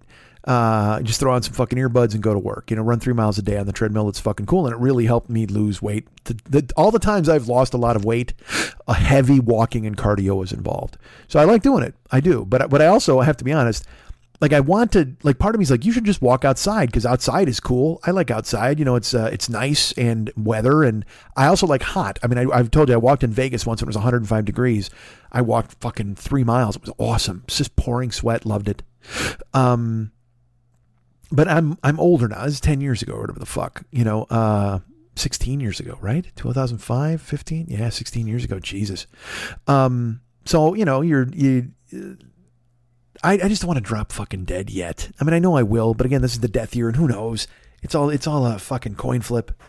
Um cuz I'll be honest, when I'm on the treadmill, and I've talked about this with driving a car. Sometimes you'll become uh, acutely aware of what you're doing and you realize that if you ever just like stop, you're fucking ruined. Like uh, you, like because one second you're doing cardio to try to lose weight, and then the next you're on America's Funniest Home Videos. It's just that you have no choice because you've stopped. You talked, and I've I've had it happen. I'll be walking, walking on the treadmill, and I'm not really busting out a run. I mean, we got guys who sprint in my gym on the goddamn treadmill, but I'll be walking at a, a quick clip and then a jog, and then my foot will catch half the belt and half the stanchion and it'll be like that, like that weird fucking thing. And you got all of a sudden grab yourself and go, I, I meant to do that. Of course I meant to do that. But meanwhile, you can't, you have no time to exhale because you're still going. The belt's still going. You got to keep fucking running no matter what. You almost died. You know you almost died. You almost fell and broke your neck or at least got face burn, which nobody fucking wants. That'd be terrible because you're to go down. If I fall on the treadmill, I'm going down face first and then it's to roll me off and then the belt will be like, and just grinding my face. Like it's like, like sanding a jewel. I mean, I'm like, I, I, don't need any fucking rough edges on my goddamn face. If I do, it's from losing the goddamn face fat and exposing my cheekbones to everybody again. Uh, so I, I worry sometimes on the treadmill. And I've been looking for ways to be interested in cardio, like different things and different approaches. And uh, and I have I have a buddy, my buddy Dennis, uh, Evil Dennis from the UN of Evil, and I was in I was in Denver in April and I told him, I'm like, yeah, you know, I'm going to get back into the gym and start working out because I, I go, because I, I, I, told you I discovered it there as I was trying to walk up the stairs in his mansion. Uh, by the time I got to stair 11, I'm just, I literally had to stop and be like, because it's Denver, it's altitude, and then it's this, uh, you know, I'm going to save Rapunzel. I mean, what the fuck? How big is this goddamn staircase? So I, I get to my, the middle of the stairs. I'm like, that kind of that intense sharp feel and i'm like man this is not good so here and i were talking i'm like yeah i just I got to get back in the gym, but with the pandemic, you can't. I'm waiting for. I got the shots. so I'm excited to go. And uh, I said, you know, I was I was looking at all sorts of different things to do, and I I, I almost I thought about a Peloton, but I mean, that just was so expensive. I thought about getting a bike, and he he like does a double take. He's like, what? I said, what? I said I was going to get a Peloton. He's like, no, no, fuck, fuck a Peloton. What? I said I was going to get a bike. I was look I was looking at them anyway. I don't cuz I don't know what to do. And he goes, "Are you serious about getting a bike?" and I'm like, Jesus Christ. I, didn't know it was that big a deal. But I forgot who I was talking to. Uh, my buddy Dennis, he's got to have five bikes hanging in his garage. And I mean, he's got a mountain bike. He's got uh, what just looks like a bike to me. He's got some bike with like a million gears all over it. He's got that bike that just looks like a razor blade that might weigh a pound. It's completely thin. So I don't know. You could drive it under doors. I mean, I have no fucking idea why you would have it, but uh, he's been his whole life. You know, he ran track in school, but he, he got into cycling later. I mean, he cycled in Europe, and he's the he's the kind of dude. And this is and look, he's the kind of dude who will like wake up in the morning and maybe have a juice, and then ride his bike 35 miles to the top of a mountain to watch the sunrise. What the fuck? Who lives like that? He's he's a human coffee commercial. You know what I mean? Like one of those guys. And I'm like, "Oh, son of a bitch. How can you I don't even know like uh, whatever. He he he drives up Lookout Mountain in Denver. Now he and I went up that in a car and I was winded. this guy rides his bike up it like uh, multiple times a week and and he always has these stories where he's like, yeah, it's great. You know, you'll be driving on there and you pass these people obviously they didn't realize what they were getting into. And uh, you know they're dead. you know what I mean? Just the skulls of my enemies are piled up in the sand, and I just keep going. Uh, get to the top. I have some Nescafe and some Folgers because I like two coffees at the summit, uh, and then I head back down. And that's the worst, dude. The down part is even crazier. Like I have uh, my buddy Justin in Phoenix. His wife Mary does triathlons, so she also lives in Phoenix. She'll go up into these fucking foothills and she'll ride her bike. She she caught a bird in the face one day or something like that. Like she's just in the fucking she's riding in the desert and it's like da da da and then a sparrow's like fuck you, bam. And it's like, oh no. And she's got a helmet on, but you don't nobody covers their face. So she got fucking Fabioed by a fowl. It was fucking depressing. But she's but it doesn't matter. She's like, I I love it. I love nature. I'm like, really? Do you love nature when a beaver bites your fucking thigh? I mean, like nobody likes that when a fucking bird thinks your face is a garage. Uh, but she loves it. She's on board. So, and Dennis is the same way, man. Dennis loves bikes. So he was all, he got all somber and serious. Like, are you really considering getting a bicycle? I'm like, yeah. He goes, I'm glad you brought it up. He goes, uh, cause I, you know, I, I'm like, well, that was the thing is I wanted to pick your brain because I know you're the bike guy. And he's like, oh my God. All right. Yes, we got to do this. So we went out to Arvada, Arvada, whatever the fuck the town is, and we went to a couple of bike shops. Or no, we went up, we went out of town. I forget where we went. Some other close town, Boulder maybe. I don't know, but we had to go. Maybe Denver. I don't know. Uh, Lawrence. We did. We drove to Kansas. Um, what if I just named Colorado and Kansas towns the rest of the goddamn time? Uh, Shawnee. I think we went to Shawnee. Uh, we so we go to this bike store. He takes me to he took me to a couple bike stores, and we go in, and you know those fucking places. It's it's the guy's not even a human. It it looks like a hat hatched a guy. You know what I mean? Like that was just which came first, hipster or the hat? You know, I don't know, but he's got that fucking beanie, whatever the fuck, and and you know the chin strap hair and whatever the and then again pleasant enough but they see me walking, and you know, again, because Dennis is all like, "We gotta get you a bike. It's gonna be awesome." But the bike dudes just see me and they go, "Oh, Fatty wants to kill himself." No, no, I, I don't. I truly don't. I'm trying to actually get back into shape. Uh, but I here was my, and I told Dennis, I go, "Look, here's the thing, man. I'm scared to death of getting a bike, and I destroy it because I'm huge. I'm just a big dude." And I've done it. I've, I've done it at restaurants. I sit on you know you know one of the reasons my thighs are so strong is because I hover like a chick in a ladies' room at a restaurant because I don't want to bust their chair into fucking kindling so everybody can point and go. I don't need to be. Believe me, I've spent most of my life being the fucking uh, eliciting. I don't need to do it anymore. As far as long as I fucking live. So I I'm like, all right, well, what do I do here? I, I I don't get a bike that's small. I, I, I, and again, that's why I'm asking him, what do we do? And I said, I don't, I don't want a fucking bike that I hop on and I drive and like, yay, and then it falls apart like the Blues Brothers car at the fucking end of it. Fuck that. And he's like, no problem. Well, go ahead. We'll take a look. There's sturdy frames and big tires and whatever. So I talk to the dude and he goes online. He starts Googling shit. And then, and get this, he's like this is not a joke. He goes, all right, I found some bikes that might be good for a, a bigger guy, and I gotta I gotta remember the name. I'm I, like literally one of them is called a Fat Blaster. Like it, it's that kind of name. I'm not joking. Like uh, uh, uh, thick haunches or something. It's it's just this stupid fucking. And I thought, and then it's honestly, I thought he was making fun of me. Like I wanted to get mad at him. You know what I mean? Like he was, and uh, then but then part of me thought, you know, I'm sure there's some dumb fucking bike company called Hey Fatty wants a ride ride. You know what I mean? You know it's out there. And and because again, like with Casper mattress and all these dumb fucks or whatever, I'm like, there's got to be some stupid idiot. But he's like, no, take a look, and it's the brand of bike, and it, what it is, it's got baskets on it. So I'm like, I'm not, I'm not stealing Dorothy's dog. I'm just I just want to get in shape, man. But it's got like baskets on the side. This one particular thing, and Dennis is like, Nah, man, you don't want that. And I will say this: we're walking around the shop. There's some cool looking fucking bikes. I mean, there's some stuff that just looks evil. We're, like the kind of bike that like even if a dork rode up on it, you'd be like, cool bike. You know what I mean? You wouldn't be like, what are you doing, idiot? And normally, if anybody rides up on me on a bike and just like, hey, what's going on? I'd be like, well, I, I don't know. What's up with you? Fucking weird bike messenger. What are you, Quicksilver? Get the fuck out of my face. Uh, but these other bikes look fucking amazing. So, uh, but the guy was like, he found a bunch of stuff online and he told Dennis, he's like, he gives me his card. We go to a couple shops, we look at different things. And then finally, uh, we get home, and Dennis is like, "Well, you keep looking, and uh, and I'll look too." And I said, "All right, great." Uh, he goes, "But I want to buy this bike for you as like a birthday gift." I go, "Dude, you don't. I didn't loop you into this so you would buy me a bike. I promise. I just want your expertise because you're the guy I know who knows everything about bikes." And he's like, "No, no, I, it's fine. I want to take care of it. Come on, let me do it." And I said, "I whatever. We'll see. Let's look around and try to find stuff." So time passes. I don't really think about it. And then in July, I start getting emails from a company called Zize.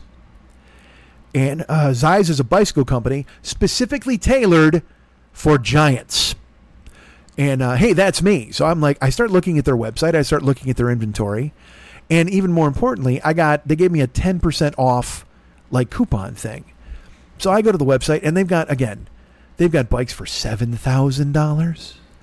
They've got bikes, but the, but the the bikes that still looked kind of cool that I liked were like fifteen hundred. You know, and I'm like, oh, ten percent off. That's you know a buck fifty. We're looking at thirteen fifty. Then tax, it's back up to fifteen probably. And I'm like, well, I, you know, if I could get that, I I could I could actually kind of swing that maybe. But it's one of those purchases where you're like, you know what? If I'm going to do this, I absolutely need to do it, and I got to ride this thing. I can't. This thing can't become a coat rack you know, especially at this price point. I can't possibly do that to myself or, or even any, eh, like Dennis is counting on me to fucking get a good one. So I, I send him, I, uh, the next day I get another Zize email. So I text him and I go, hey, did you put me on a mailing list for fat guy bikes? And he's like, no, what are you talking about? He goes, I don't even have your email address. And I go, all right. It's, uh, I get, there's some company called Zize Bikes and they keep sending me stuff. And I said, I'll forward it to you. I go, but it actually, I don't know if you've looked, but this looks like a really good deal. Like there's 10% off he's like, ah, no, I'm still, I'm looking around at some stuff. We'll look, but, uh, but don't, you know, don't make, don't pull the trigger yet. Let me go ahead and take a look at some things. I said, great. So, uh, so the next day I get an email from Zize and it's 20% off. So now you take 300 out of there. Now, now we're looking at 12. Now, now I'm like, all right, this is getting a lot more doable. But I'm also surprised that I got a 20% coupon. I'm like, why? So I, te- I text Dennis, I go, this makes no sense. And then I got another Another bike company sent me an email. I go, how did this happen? And he's like, well, maybe you at the bike shop. Did you give them your email address? I said, I dude, That's in April. I don't have any fucking clue. I, I, you, think the hat ordered me a fucking put me on mailing lists? He's like, I don't know. Uh, but don't again, don't pull the trigger on it. So two days later, I get an email from Zize. Now it's twenty four percent off a bike. And I'm, so now I'm crunching the numbers, and I'm like, all right, this is going to actually work. So I I, I forward it to Dennis and I go, here's this coupon. You tell me what you think. They make custom make bikes for guys up to fucking 600 pounds. Now, look, do I want to look like the twins in the Guinness Book of World Records? I do not. Uh, so I won't go riding with another fat guy. It'll just be me solo. Uh, and Dennis is like, well, you know what? Fuck them. He goes, if they're going to offer you a deal every day, let's wait till it gets up to be 80% off and then we'll buy a fucking bike. I said, great, I'll hold off. So uh, I wait another week or so and uh, my birthday comes and goes, and then I get a, a, text from Dennis. He's like, "Hey, you around? Give me a call, pal." So I call him up. I go, "What's up?" He goes, "All right, what's up, dog?" I said, nothing, man. Just okay, happy birthday. I'm sorry I missed it. I go, that's fine. I got you a bike. What? I got you a bike. Dude, that's why you didn't. Ha- I mean, again, I, I find myself doing that a lot. People are incredibly generous and nice to me, and I can't figure out fucking why. Like I, I don't, I don't know why. I, I, I speak to you. This is being recorded on a laptop that was gifted me from Michael Waldbillig in the shadow of a computer that was gifted to me by Jeremy Herbal. I people are lovely and kind, and and and I want to know what your angle is. So I said to Dennis, I'm like, dude, I, because then I feel like he felt like me talking about a bike was to get him. I, it wasn't. That wasn't the case. I wasn't trying to tap his wallet. And I know he had said it was going to be a birthday gift, but I didn't even think about it. But he, so I said, dude, I didn't loop you in to do this. I promise. You. He's like, no, that's fine. He goes, I looked around. I got you this bike. Uh, it's going to be, what are you doing on August 17th or whatever? It's going to be delivered next week. And I'm like, all right, fine. Let me know. He goes, okay, cool. Also, it's a, uh, it's an e-bike. I go, what is an e-bike? He goes, an e-bike, it's like electric. It goes like 20, 25 miles an hour. I'm like, I, all right. I go, does it have pedals? I go, because that otherwise that seems like it's going to be real hard to lose a ton of weight if I'm cruising around at 25 miles an hour. He goes, no, it's got pedals. He goes, you only use the E part when you need to eat it, but I'm, I, when you need to need it, blah, need to use it. But I'm assuming you won't be using it because you'll be using the pedals. I go, yes, that's the whole point of getting a bike. But I didn't need an e-bike. Jesus Christ, how much was this thing? Oh, don't worry about it. It's going to be there. So go ahead and get it. And you got to go to a bike shop. You got to get him to build it. You got to get him to take care of it. You got to do this. And I said, okay, so it's coming to my house. He goes, yeah. And he goes, here's the bike shop. And he texts me an address and a phone number for a bike shop. He goes, go ahead and bring it in there, and they'll build it for you. I said, have you talked to these guys? He's like, no. I found him online. I go, all right, hold on a second. So you're sending me a bike that I didn't get to choose, and you're sending me to a shop that you've never been to, and neither have I, and you're telling me they're going to build the bike. Now, look, did I say this out loud? I didn't, because I don't want to look this gift transportation horse in the fucking mouth. It's kind and nice, but also, I'm terrified I'm going to break a bike. And Zize bikes are personally made because I asked him, "Is a Zize bike?" He goes, "It's not." And they're pers- they're they're purposely made for me, for a dude like me. Because then he goes, "Well, how much do you weigh these days?" And I'm like, "I'm right around 370 right now." This is two weeks ago. And he goes, "Oh, well, that should be fine." Because yeah, you know, because usually they, you know they give you a warning, uh, but you know the the best part is when you're on the bike, you're going to be losing more weight, so we don't need to worry about it. And then I'm like, wait, wait, what did you get? What what? And so I said, do me a favor, send me the link to this bike that you bought, and also I'll I'll check with the bike shop. And uh, he sent me the link, and again, this this bike looks fucking badass. It does. It looks amazing. Uh, but it also weighs like 80 pounds, which is fine, but it's in a gigantic box. He's like, Yeah, you'll have to uh, get the box, you have to take it into the bike shop. And I'm like, All right. In addition to the weight limit with the bike that you could have discussed with me before you purchased me a bike, and in addition to the e bike thing, when I didn't really need an e bike thing, if you had contacted me beforehand and said, Hey, I'm thinking of getting you a bike, but you'll have to have it built, we could have found a bike shop together that you could have shipped the bike to, and then I wouldn't have to carry this 80 pound fucking monstrosity on my back to the goddamn bike shop. Not that I care. Not that I mind. I'm thrilled to get a bike. It's the gnome who's the issue right now because he's like, oh my God, you got a bike that's not his eyes bike. You're going to fucking crush it into fucking kindling. And then you got to carry this fucking thing. And then you got to fit it in your car. And you got to bring it to the bike shop with a bunch of guys you've never met before. And I'm like, Jesus Christ. I mean, this is awesome. But also, uh, I'm like, well, I got to get a helmet, right? He goes, oh yeah, definitely get a helmet. And what you do, here's what you got to do: you got to fill your tires to like 32 psi, and you got to go to the guys when they build it, and you got to establish a relationship at the bike shop because then you got to buy all your stuff from them because then they'll take care of you when you need your bike taken care of, and you're always going to meet something wrong with your bike, the brakes or the tires. And I'm just like, holy fuck, am I getting a bike or am I getting a Tamagotchi? What the fuck is this, man? Something I'm gonna have to take care of? That makes no sense, but it does. I know it makes sense. It's what real people do in the real fucking world. I'm the only one who worries about the consequences. I'm the one who goes, who literally is getting a free, amazing bicycle and goes, ah, what's the problem with this fucking thing? What's going to be the issue here? Um, and and he's he's like, calm down, everything's going to be fine. And I'm like, I am. I mean, I'm calm. I don't say these things to him, but I say them to you because I constantly will find something wrong even with what's right. So he he's the bike arrives It's giant. It's fucking. It's crazy. It's like, it's like four by eight feet, the box. So I go, I go, or no, four by seven probably, and I go, I, I go to lift it, and they've taped down the plastic straps, and I can't lift it that way. So I go to put it on my back, and I, it's just so awkward. And finally, I go, fuck this. I drag it. I drag it from my apartment to my car. And then I'm trying to get it into my car. I'm trying to bounce it through the back door and stuff. And then I, I'm barely, and I'm about to slide it in, and I'm pushing, and it's moving, and it's going the wrong way. And then I get it, I get into the car. It it won't clear by like a foot. I can't close the door, so I can't get it to the bike shop to get it built. And now I got it outside, and a neighbor a neighbor whom I have made fun of on this show. I'm not going to get into it, but a neighbor who's walked past and I've been uh, very unkind in the things that I've said stops and he goes, Hey, what's that? I go, It's a bike. He goes, Oh, that's great. You need help? I said, Well, it's not going to fit in the car. He goes, Well, what if we put the seats down and put it in through the trunk? And I, I'm like, No, I got a woofer back there. It's not going to, I can't do it. He goes, Well, all right. Well, you want me to just carry it back to your house with you? And I'm like, Oh my God. Yeah, you would do that? He goes, Yeah. And I introduce myself to him. I get his name. And uh, he tells me that he lost like 130 pounds during the pandemic. I'm like, Great. I put on 93. So you, the guy I made fun of walking by my house all the time, you're better than me now. You are absolutely better than me. Uh, would you? You know what? I, I could.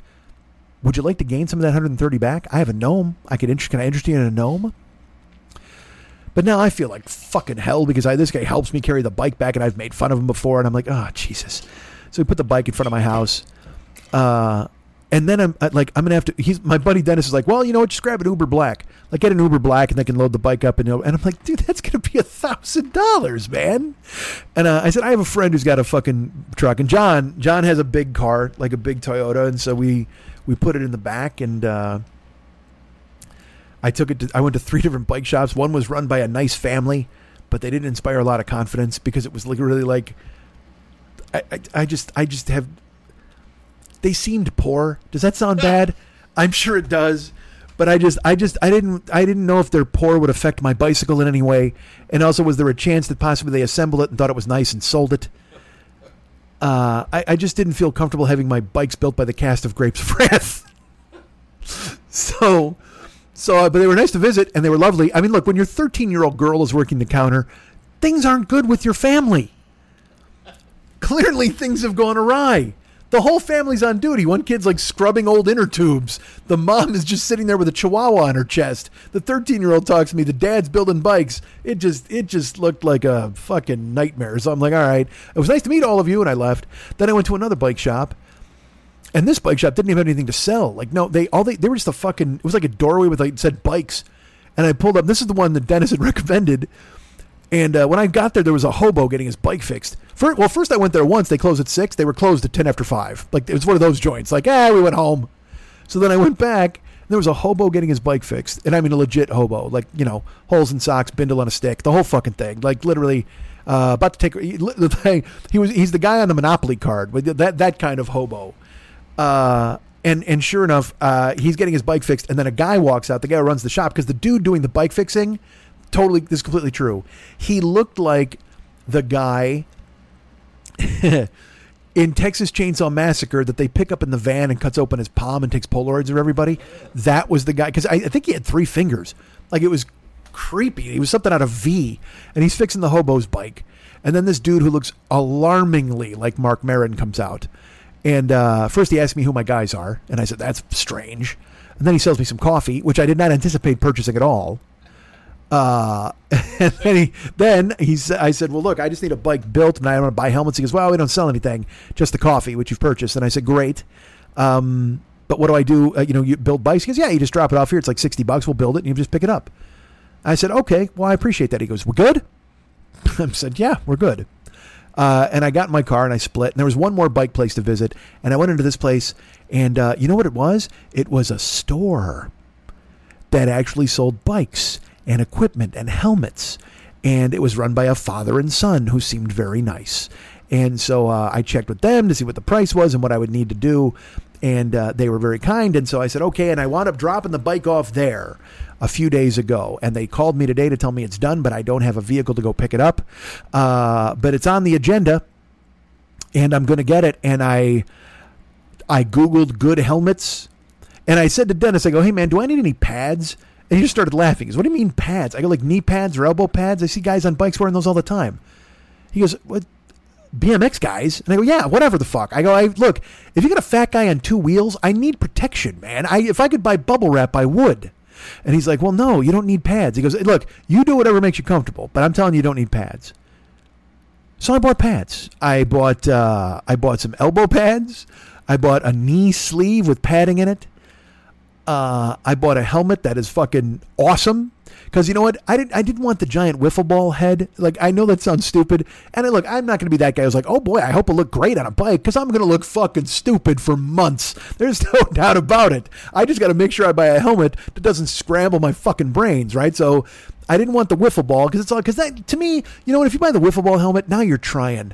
Now, now you're trying to look like a LeMond. Yeah, I'm not a fucking LeMond. I'm not a goddamn Armstrong. I'm a fat idiot on a bike. So I found this. This I googled and there was a fucking thing. It said the best bike helmet you can buy. There's a company called Thousand, and they're like throwback vintage looking motorcycle helmets, but they're for bikes.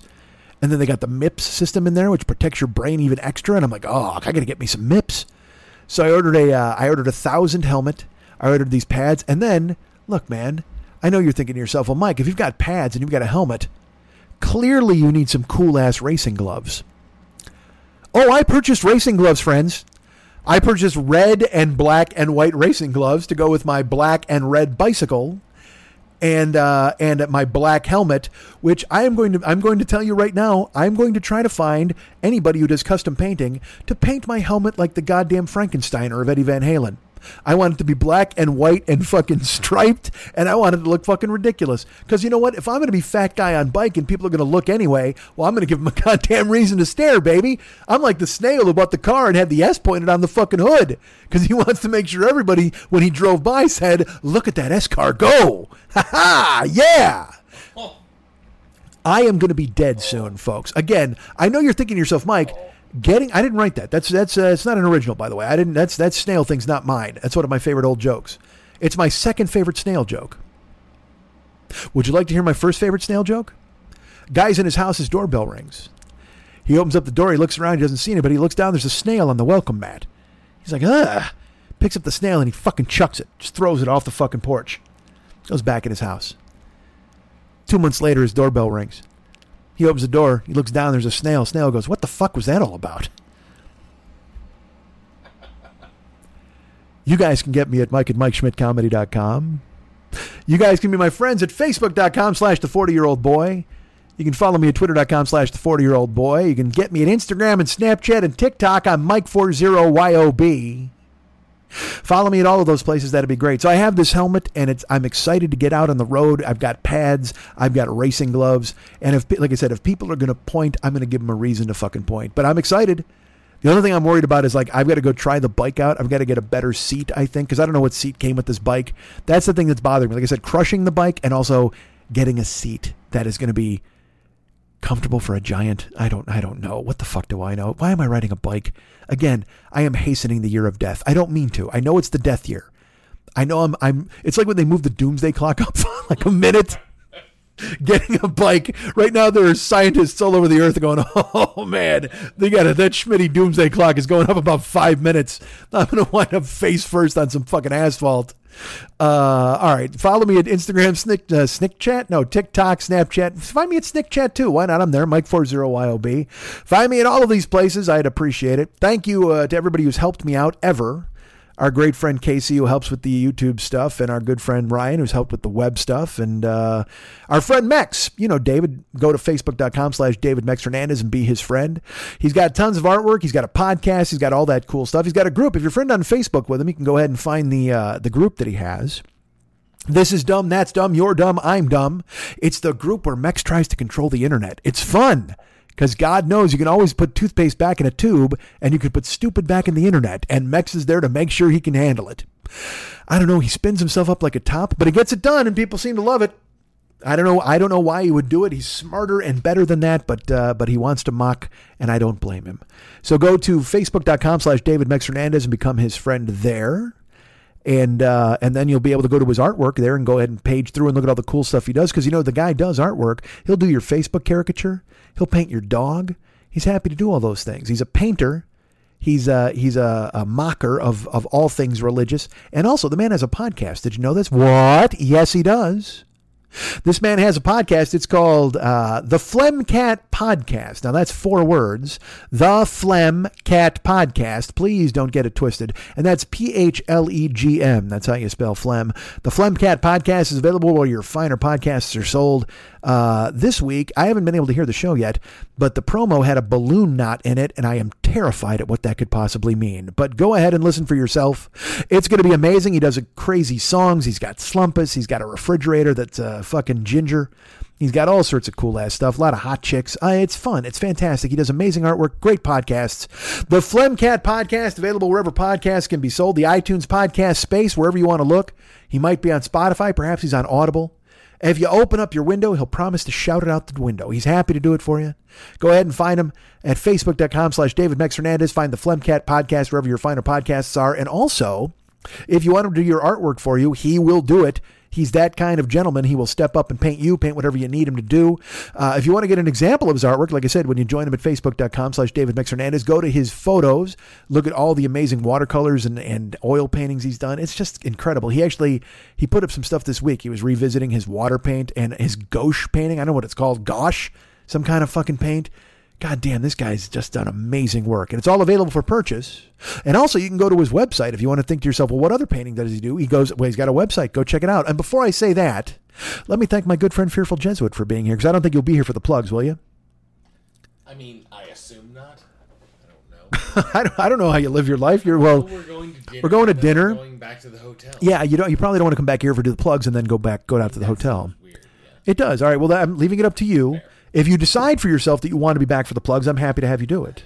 I mean, I don't assume. Of course, of course not, because then you make an ass out of you and me. Uh, of course, David, go to his website and check out all the cool ass artwork that the man has done. Uh, his website is artbydmh.com. That is A R T B Y D M H dot com. Explain this to me again. Um, I wanted to do like um, this old school like R and B song, and I mean I'll do all the music and the, the vocals and everything, but the middle part I was thinking, um, what's it called when they uh, they like they talk during the middle? Like a breakdown? Yeah, like that. You could do that, but I think you should play it straight. I think you should be like real like quiet and just kind of like you know seductive, like you're trying to seduce a woman or something. Like play it straight. Don't worry about like making a joke or making it funny or anything, and just just be cool. Because I mean, we can we can make maybe treat this as like a legitimate song if we do it right. You know what I mean? So don't don't like kind of Okay. wander off the thing. So just Yeah. kind of just you know talk. You're you're good at talking. Just talk this thing out, and um, we'll see how it comes out. All right. So just play it straight though, okay? Yeah. You want to give it a shot? I guess so. You ready? Yeah. Here.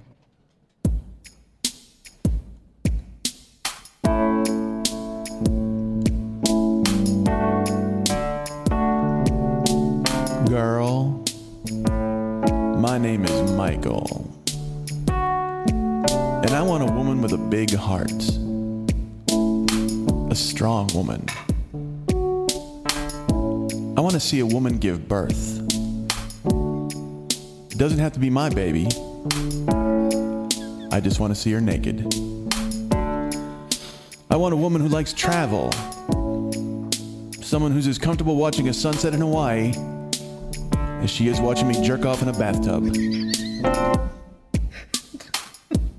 what? I thought we were gonna play it straight. That's good. I'm serious about that. All right. Let's do. Let's try it again. Ready? Let's, let's try to do it.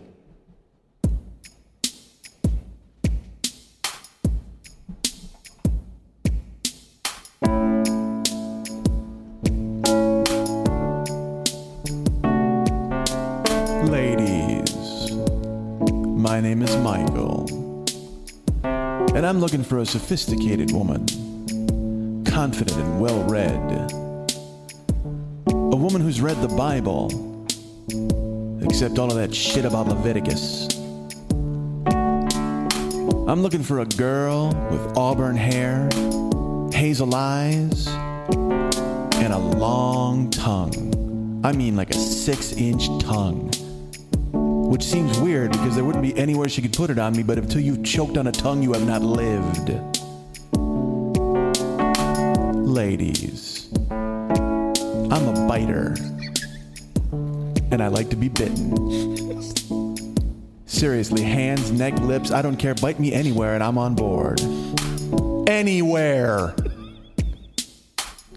Girl. What? No? No. All right, let's uh, let's give it another shot here. Ready? Yeah.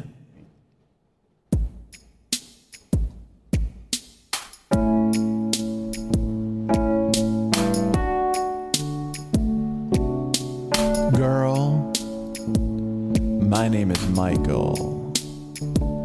And I like a girl who wants to lay down in front of a fire on a bearskin rug. I like a girl who likes long walks on the beach. Do you like movies? I like movies. I like love stories. Like Ass Blasters 2.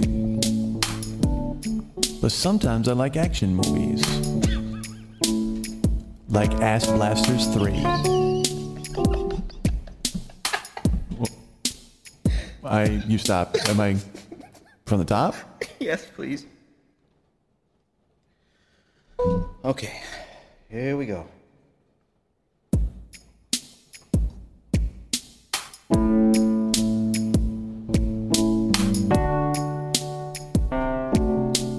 Ladies, my name is Michael.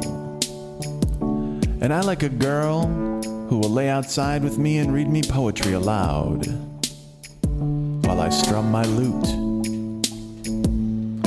I want a woman who can clean out the attic and help me finish the basement. And I mean those literally.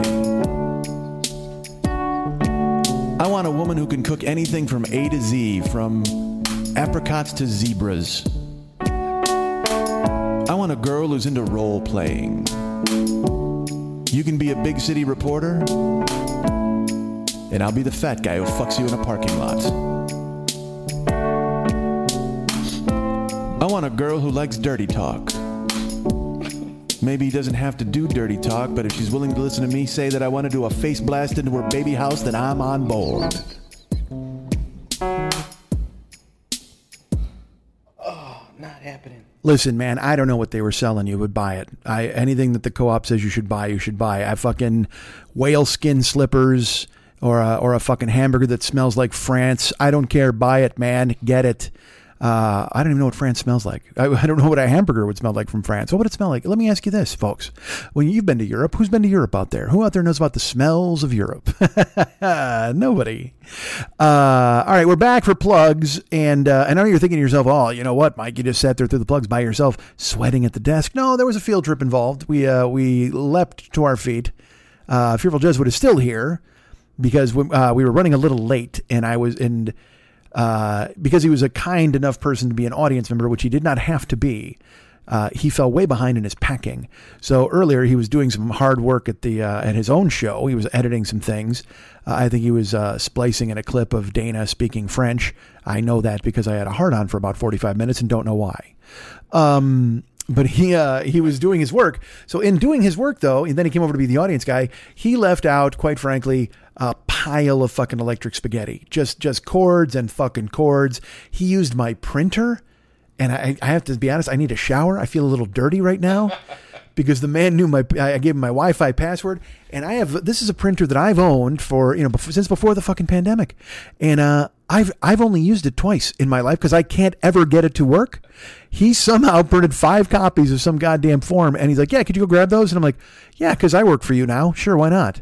But I think he was being kind because the uh, the printer's in my bedroom, and he's like, oh, "Well, I'm not going in there because who the fuck knows what's in there, right? You don't want to step in a goddamn semen-filled bear trap." Oh my god, does that sound awful? Hold on a second. Jesus Christ, that, that's not in my room. I don't have any of those things. Uh, well, certainly not a bear trap or a filled. But the, the other, you're, you're probably going to find some of that in my bedroom. I'm not going to lie to you. Uh, check the ceiling. All right, hi. Um, we did get up and we went out on a little uh, field trip. We went to go eat some food.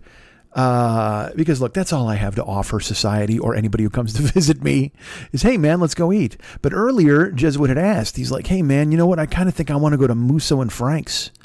Uh, now, Musso and Frank's, if you don't know what it is, is a very, very, very uh, famous Hollywood landmark. It is. It has been here forever. It is the first place in America to ever make fettuccine alfredo. Now, do I believe that to be true? I don't, but it's what their menu will tell you, and it spells it out very clearly. And apparently, it was like literally like Clara Bow in between getting fucked by the entire USC football team, and uh, and her good friend Marion Motley, also known as John Wayne. They went across the seas over to Italy, and they had, and this is totally true. They tell this story. Uh, it- I think it's like uh, it's Douglas Sirk and uh, Marianne, give me an Oscar. I don't know who the fuck it was, but they go there, go to Italy, and they go to Chef Alfredo's place, and he makes them fettuccine Alfredo. They're like, "What a delight! Can we have the recipe?" And he says, "Oh no, you cannot have it." And they're like, "What? I don't understand why we can." Oh, no, you cannot have it. Out, out, out, Americans! And he's like, and they're like, "What the hell?" So they're on a honeymoon, and they loved it, and they wanted to go back. So the next night they go, and whether he was just a uh, an Italian gentleman who didn't have a good sense of recognition and didn't realize it was the same two people, or he realized that he had been crass and terrible the night before. Uh, he allowed them to dine again. They dined once again on fettuccine alfredo, and get this. Uh, Marianne, give me an Emmy, and fucking uh, uh, Douglas Sirk said, "Hey, guess what? We love your pasta." And he's like, "Ah, mangia pasta." And they said, "We brought you a gift." He said, "Me? A gift? A, a gift?" And they said, uh, "Yeah, we brought you a golden fork and knife." Because I don't know, that's what celebrities and Americans do in Italy. They they love a pasta so much. The next day they go find a Giuseppe to mold them a golden fork and knife. And this I am not lying to you. This story is on the menu. Literally in it's two paragraphs full. And uh, and they said here is your golden fork and knife. And they handed to him, and he said, Oh, no one ever gave me a gift like this before. Here is a recipe for a fettuccine alfredo, but uh, please keep it to yourselves. Don't share it with that Musso and the Frank. And they come back to America. And the first fucking thing they do, because they are greedy celebs, is go to Musso and Frank and go, hey, here, make this for us. And Musso and Frank are like, uh, first of all, fuck you. We've been here forever. We're a dominant restaurant and we don't need to do what you say. And they said, well, there might be a golden fork and knife in it for you. And uh, Musso said, I, I, I will not do it. I cannot do it because Musso, he knew Alfredo. That's why Alfredo said, don't bring it there. They have a rivalry going way back. But Frank was like, ah, oh, yeah, no, uh, you know what? Hey, I tell you what, we can do that. So uh, they took the recipe and they made a fettuccine alfredo for Douglas Sirk and his girlfriend uh, Marianne Gimme an EGOT. And uh, they loved it. And the story now lives on forever on the menu. Now, did we order the fettuccine alfredo? Fuck no, we did not. Because this is a place with an open grill that is known for chops and steaks and sweetbreads. And it's the thing. This is the second time I've eaten there this year. And I'll tell you this second time I've ever eaten there in history. And I will tell you, you know what? The last time I was there, this is totally true. The last time I was at, here's how, here's how old Hollywood this place is. Last time I was there, I saw Ted Lange eat a shrimp cocktail. Now, who is Ted Lange, you may ask? Well, that, of course, is Isaac the bartender from The Love Boat. And, uh, and guess what else? I, I saw him eat uh, a Caesar salad. I know you're thinking to yourself, well, so what, buddy? You just saw him eat a shrimp cocktail. Well, here's what I'm going to tell you. Uh, I saw him eat a crab Louie. Not only did he eat a crab Louie, Ted Lange ate some of my crab Louie. You're goddamn right. That's a story for another time, folks. Uh, but this was my second trip to Musso and Frank, and if you, again, if you don't know what it is, again, very famous Hollywood place. It's in uh, it's in the film Once Upon a Time in Hollywood. It is in the first scene where Brad Pitt and Leonardo DiCaprio are there to meet Al Pacino. That is the restaurant that they are in, and uh, I will tell you this: the restaurant so much smaller in person. It looks vast and expansive in the movie, and then you get in there and it's a little cracker box, but it's fine. But also, it is so old school. It's got like captains at the desk, Vegas style, maitre d's and stuff. And then the uh, I will say that tonight's waiter was not as chatty as my last waiter, but they are uh, they are excellent and they answer all of your questions. And it has old school dishes, not not just the pilfered fettuccine alfredo recipe, the stolen, the hot smuggled out of Italy fettuccine alfredo recipe, but also uh, they make uh, uh, grenadines of beef. They make you some sweetbreads. Uh, they got all your other favorites. You got your, like I said, you mentioned they, got the shrimp Louis, they got the crab Louis, they got a seafood Louis, they have a French onion soup, they got potatoes au gratin, they got oh, brace yourselves, folks, a Lyonnaise potatoes, so incredibly delicious. And so Jesuit and I went there, and he wanted to go because mainly he wanted a martini. I said, cool. And then uh, he was like, well, we're going to eat while we're there. And I was like, oh, okay. If we're, if we're eating, that's fine. And Jesuit was very kind to me, and he bought me dinner. He didn't have to do that. I don't know why he did it, but he did. And uh, and what did we order? Well, we ordered goddamn everything, pretty much. We ordered steak tartare with a quail egg. We ordered a Caesar salad and the French onion soup.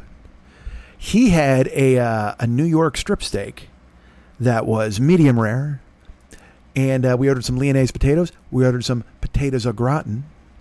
Uh, we ordered what can only be described as a grain elevator full of mushrooms. It, it was uh, look when you look at the menu and it says sautéed mushrooms fourteen dollars. Holy Jesus Christ! You you know, like like you you couldn't possibly get your money's worth for fourteen dollars of the mushrooms. It doesn't. They could give you a thousand mushrooms, but still, they were delicious and they were meaty. But there were they were they were many. They were legion. That's that's how many goddamn mushrooms were in the house. I had a couple, but it's that it's just an overwhelming. I love sautéed mushrooms, but it can be an overwhelming, overpowering flavor, and it was just that tonight for me. I couldn't I couldn't deal with it. And then uh, by the way, I've just now talked, I think, fucking eight minutes about what I ordered at a fucking restaurant. God damn it. I'm so ridiculous. All right. So, uh, what did I get for dinner, you're asking? Well, I'll tell you right now. Uh, I got myself some Frenched Colorado lamb chops. Uh, and they were delightful. I like a lamb chop. I will say these lamb chops, uh, you could they could taste the gaminess in this lamb, but it worked. It was very delicious. And they brought me four fucking lamb chops, which is that's that's like fucking family of four size. No, thank you. That's right, one lamb chop per person. Back the fuck off. Uh, so I had a couple of those. I had some of Jesuit steak, but even but I will tell you this. Even on top of everything else, Jesuit got a uh, got a martini. It was the first thing he ordered, and he ordered a uh, uh, dirty a dirty martini is what they called it. And I don't look. That just sounds like somebody who worked for Lily at the Tees. Like I, I get no fucking idea who Dirty Martini is. Uh, but sure enough, it came to the table and it was cloudy as fuck. And there's two olives in it, and he holds it out to me, and he's like, uh, "Oh man, a dirty martini means extra olive juice." And I'm like, "You are not selling this drink. That is, that is not something I'm about to climb on board because I look, I you know me, I don't like booze. There's not a lot I don't like less than booze. Olives would be on that list." I don't care for olives. I don't know. I, I, just and also there's two olives in his drink, which is one thing. They're just hitchhikers. It's bad enough they're in there. Bad optics for me. But then he's like, yeah, the reason it's dirty is because they pour a bunch of olive juice in there. And I'm like, this is fucking disgusting. Did you? Do, let me ask you this: Do they pour it on the floor and wring it out with a mop and wring it out into your cup? What do they do? Uh, but he's like, go ahead and try it, and uh, and I tried it, folks, and it just it tasted, man. It you know what it tasted like? It tasted like drinking Nyquil out of a human ass. It was it was so nasty. It just tasted like medicine. Uh, it was so, and I just I made a face. I was like, so gross, dudes. Uh, I didn't care for it. And look again, I, I, was predisposed to not like this fucking thing. There, it's not like the magical combination of two things I hate was going to be something I like. All of a sudden, it's going to win me over. Hold on a second. I hate both of these things. Uh, in fact, I hate glass, and it's served in one. So I got to be honest with you, this is a hat trick of hate. And uh, and yet I tried it because I'm a trooper, and my friend was paying. So uh, so I gave it a sip and uh, and I made a face, and I got to be honest, I made a sour face, and I held the face for a god forty five seconds, and it wasn't like for show. I I truly felt like that, inside and out. I just I just felt uh, displeased. I think would be the word I would use. I I just wasn't. I felt betrayed. Uh, I felt disturbed. I felt all of these things inside, and I didn't care for them. And you could read them on my face. Uh, not good. So I, but I tried it. I'm a grown up. And then uh, our friend Jesuit got drunk. Uh, and I here's a, here's the thing I just learned about Fearful Jesuit. Uh, he doesn't care what drips anywhere. He doesn't. Uh, he pulled out. He he gathered up a spoonful of French onion soup, and then he talked with his hands while the soup was poised to be eaten, and ignored it as he talked to me as if I was a child waiting for the airplane to bring me my food in a in a high chair. He's waving this soup in my face as a threat. I was I was threatened with a spoonful of onions, folks, and I I did I very carefully kept my lips shut because I was waiting at any second for him to plunge it into my mouth. It would have been terrifying. Uh, but he was waving it around, and the broth was going everywhere. Uh, is a very liquid base. He spit on me during my show. He dripped broth on me at the, at the place. I tell you what, this is a guy. Uh, I'm going to call him. You know what? I'm going to call him Fearful Expectorations instead of Fearful Jesuit. You got it. Uh, but again, the the dinner's paid for, so I can say these things now. I couldn't say them there. I just had a mask of broth dripping off of my face. This is great. Thank you, sir. Uh, I did. I got. I literally got.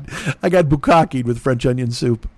Uh, we ate the tartare. Now, and again, I will tell you this: the tartare, a delicate dish. Uh, yet a manly dish, but a delicate dish, and it came in like a, it was ring molded or molded or whatever, and it had quail egg on top. And Jesuit just smashes his fork into it. I mean, and I go, dude, aren't you going to get like shell in the meat? He's like, the most important part is to get the Oh yolk mixed in with all the steaks. And I said, yeah, I know, but do you, couldn't you tip over the egg instead of trying to go through the shell? And he's like, I'll tell you what. And then he took a, uh, it was a, uh, it came with, uh, cornichons were mixed into the steak tartare, and it was a delight. It was very delicious. But it also came with crostini. And uh, here's how Jesuit handles things. Jesuit picked up a crostini and balanced it on his thumb and took his other three fingers with some lettuce and scooped together like a sandwich of the tartare with the arugula and the crostini and then jammed it in his maw as if he were trying to win a contest.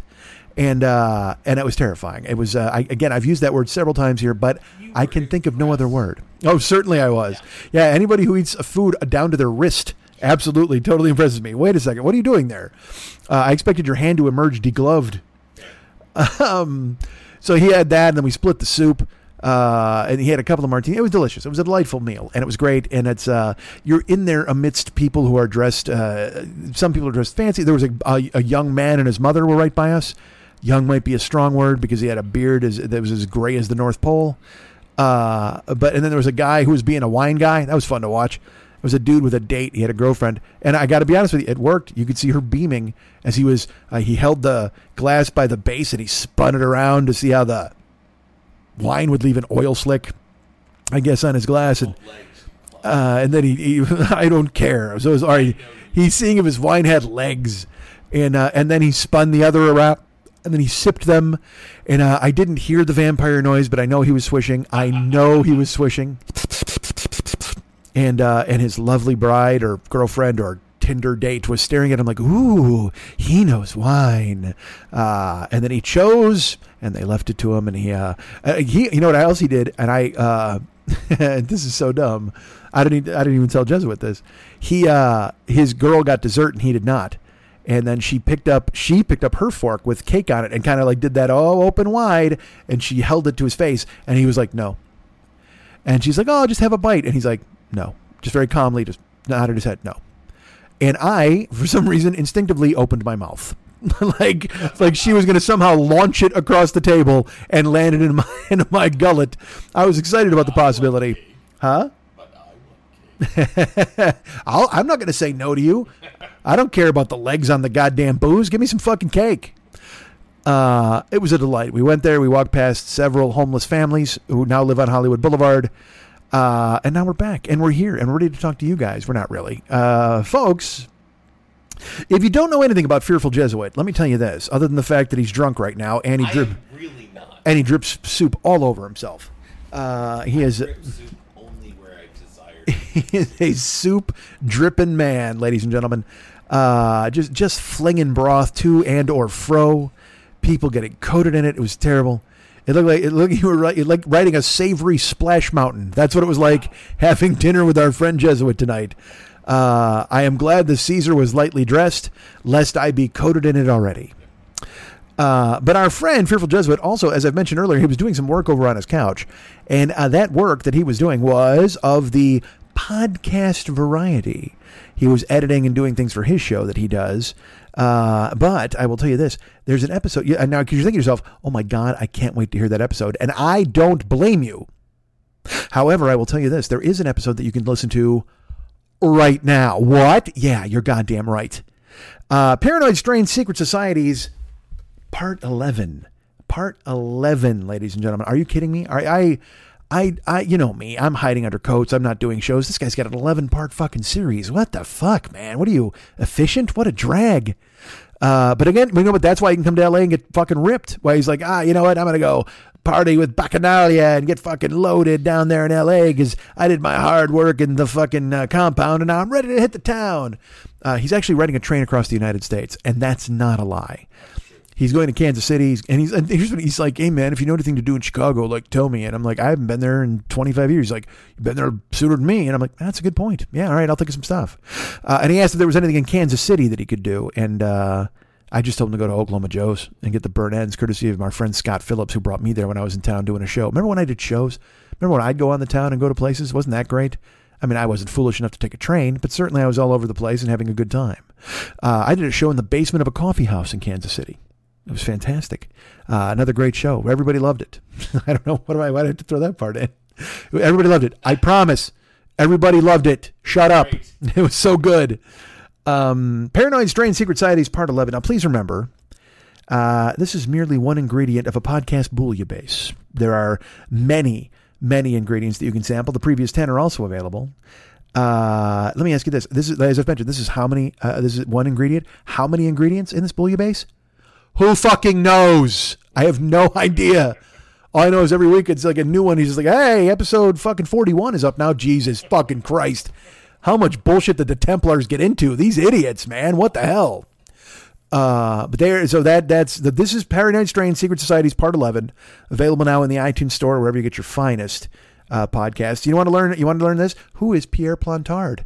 Well, you're going to find out in this particular episode, ladies and gentlemen. Uh, you'll hear about Putnam and Wood. You will not hear about Chad and Jeremy nor Putney and Swope. They will not be involved. but uh, but Putnam and Wood definitely involved. Uh, you will learn what the the answer to what is French for butler. That will be contained within the is one of the mysteries contained within Paranoid Strain, uh, Strain Secret Society's Part Eleven. Yes. Okay, you're, you're, you're good with me so far. Uh, now I know what you're thinking. You guys have been waiting to hear this because of the last couple of times I've described these episodes, uh, folks. So much French Dana, so much French Dana. I could just picture her delicate tongue curling around these these les habitants, whatever the fuck else. There's just she's just a walking accent mark, and god damn was I turgid. I was so fucking excited for so much French Dana. It's there. You why? Because I know you thought the last one. Nope. This one's got some massive French Dana. It's fucking amazing. Uh, you will hear rumors of a Jewish Masonic conspiracy again. How many Jewish Masonic conspiracies can we have in the world at one time? I don't. And it's just the go to at this point. It's literally these dudes are like, yeah, you know what? Probably the Jews. What?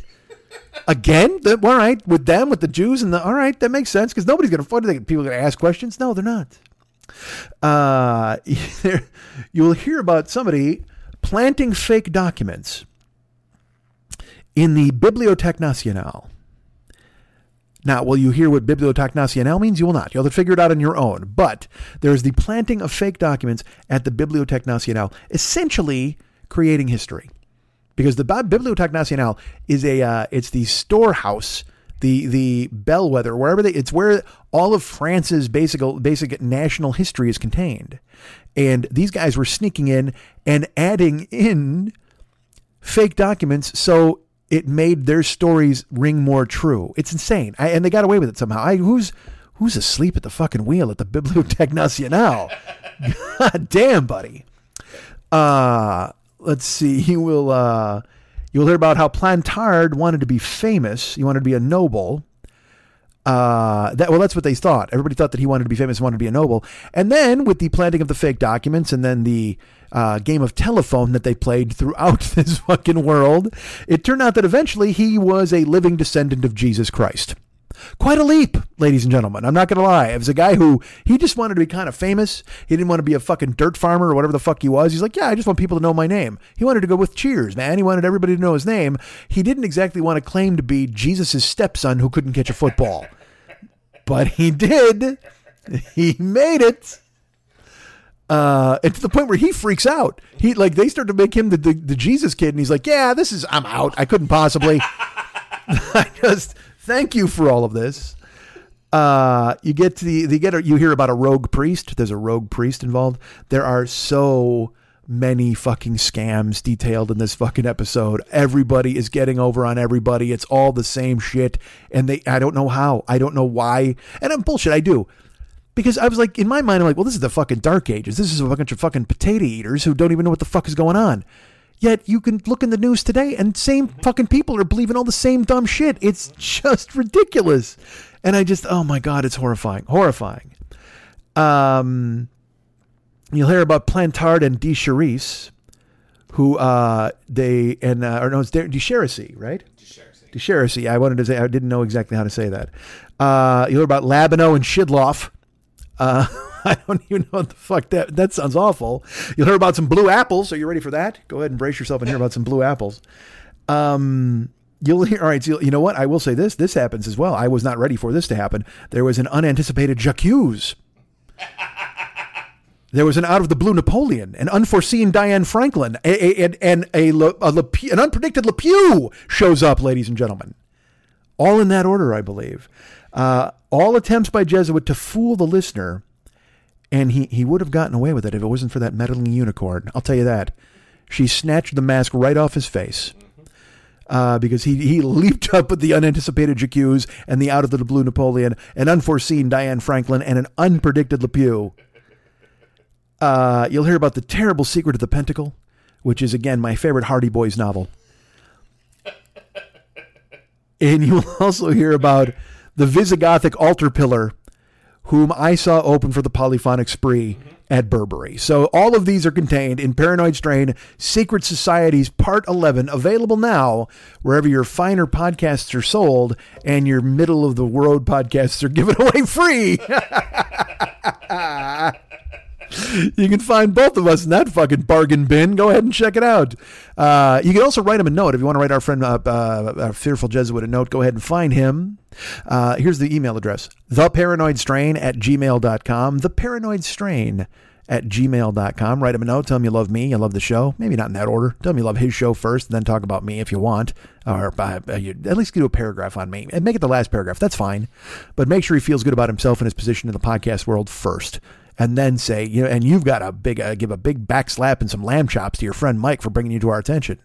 Uh, sure, that's right. So go ahead and do that. Reach out to the man and leave a review if you would in the iTunes store. Go ahead and do that, and also interact with them on Facebook. Uh, what's the Facebook page? Just the, the, the Paranoid Strain. Yeah, it's uh, just look up the paranoid. Cool. Yeah, just Google the Paranoid Strain or you know, whatever. Look up the Paranoid Strain on Facebook. Uh, he's getting a nice little audience interacting with him, listening to the show, commenting and stuff, and he appreciates that very much. And he would like you to do that also, like I said, on the iTunes store. If you can leave a review, uh, makes him look like a hitter. Tell him, say good things about him. And and please remember, this is uh, this is number eleven, and it it climaxes with a an amazing badass ending. It has a fucking badass two minute recap that that is just gorgeous and and it's worth the hearing and it's I think it sums up oh, I think that means you're done with secret societies am I No. correct no, no. he's not done with secret society so there will be so folks oh my gosh there's going to be a part 12 oh isn't that great I can only hope the Visigothic altar pillar make an appearance a Part 18. Wow. Well, I'm assuming that that won't come until after. From, from don't do it next. Yeah, I said don't do it next. No, I think 11. Unless there's some conspiracy about how numbers work, then go ahead and please use that. Uh, but check it out, man. It's the Paranoid Strain podcast, available wherever the finer podcasts are. I think it's in Spotify. It's probably at Audible, and uh, it's over there in the iTunes podcast space slash the iTunes store. Leave a review and uh, and enjoy it. My friend does a great product, and I'm happy to be associated with it. So go ahead and please check out my friend Fearful Jesuit's show, The Paranoid Strain. You want to hire me for stuff? Maybe a cameo? Uh, I have to do a cameo tonight. I'm not kidding. It's it's like midnight, and I'm I'm fucking fried. And yet, when this is finished, folks, because my public is ever demanding, I have to do a, a podcast, uh, a cameo. Uh, I had a, someone hired me to do a cameo. This is completely true, and it said, uh, "Hey, uh, we had a team that uh, didn't have a great year, and we were kind of going to try to find the actual Mike Schmidt to do a message for us, but we couldn't, so we thought we'd go with you." So I said, uh, all, all right, I need $11, so let's do it. And uh, by the way, you know how every week I say I need $15? Uh, guess what changed? Oh, that's right. It's the cameo payout that I was stunned to find is now down. I charge 20. I get 11. And uh, I was like, uh, really? Because apparently now Apple has a charge of like fucking six bucks or something. I don't, dudes. I don't know. But I, I will tell you, I was I was shocked when I saw it. Now, I wasn't that shocked because who the fuck's hiring me to do anything? I like 11 bucks as much as the next guy. That's fine. But um but I don't rec- and look, it's not like I'm I'm feverishly opening every email I get from the Cameo peoples. They they may have warned me about this previously and I didn't notice it. But uh but yeah, my that $20 Cameo, your friend Mike gets 11 of it. And Apple gets like 6 and the Cameo people get like 3 or 4 or whatever. Oh my Christ. What a mess. Uh, but you want to hire me, don't you? Go to bookcameo.com or download the Cameo app to your phone, and you can hire me to do whatever. But I'm going to do. I have to do one this evening, as a matter of fact, right when I'm finished with this. And uh, and I do appreciate you thinking of hiring me. I can hear it. I can feel it in my bones. Somebody out there right now is thinking of hiring me, and that makes me very happy. So thank you. Please put me on your list. Uh, did you know I'm part of the Misfit Toys Co-op? Well, of course you did, ladies and gentlemen. Uh, that includes many different shows. It includes uh, Never Not Funny with our friends Jimmy and Matt and Elliot and Garen. Doug Loves Movies with our good friend Doug. The Todd Glass Show featuring Todd Glass. No Fun with Jen Kirkman with the unbelievably prolific and funny Jen Kirkman. And then Let Me Watch Your Movie with You with Jonah Ray. Uh, Jonah's involved in that show. Jen, Jonah, Todd, Doug, Jimmy, Matt, everybody over at the Misfit Toys Co op deserves your attention. All those shows are available on Spotify and also in the iTunes store. So go ahead and check them out, download them, subscribe to all of us. Here's the thing that you don't know uh, that's five shows, and I'm the sixth. If you subscribe to all six of the Misfit Toys co op shows, you get a free small fries. so, so that'll be great. Uh, watch your mailbox. They, I must tell you, we rush them out to you immediately. So go ahead and check that out. Um, what else, man? Oh, yeah, you know what? Patreon. I got a Patreon. Patreon.com slash Mike40YOB. That's patreon.com slash Mike40YOB. Everybody is very kind to think of me and support the show and put themselves in the, I was to say in the way of, in harm's way, but you're not in harm's way on there. Uh, but I do appreciate you going ahead and signing up. And I will right now shout out my good friend. Who's this? Well, it's our great friend Kingsley Dwyer. Kingsley Dwyer, I believe, is in Australia, and he is a fantastic guy. He has stepped up and become a patron there over there at Patreon. I appreciate it. I first made Kingsley's acquaintance on a very special Rock Solid episode that I did that won't be out until September.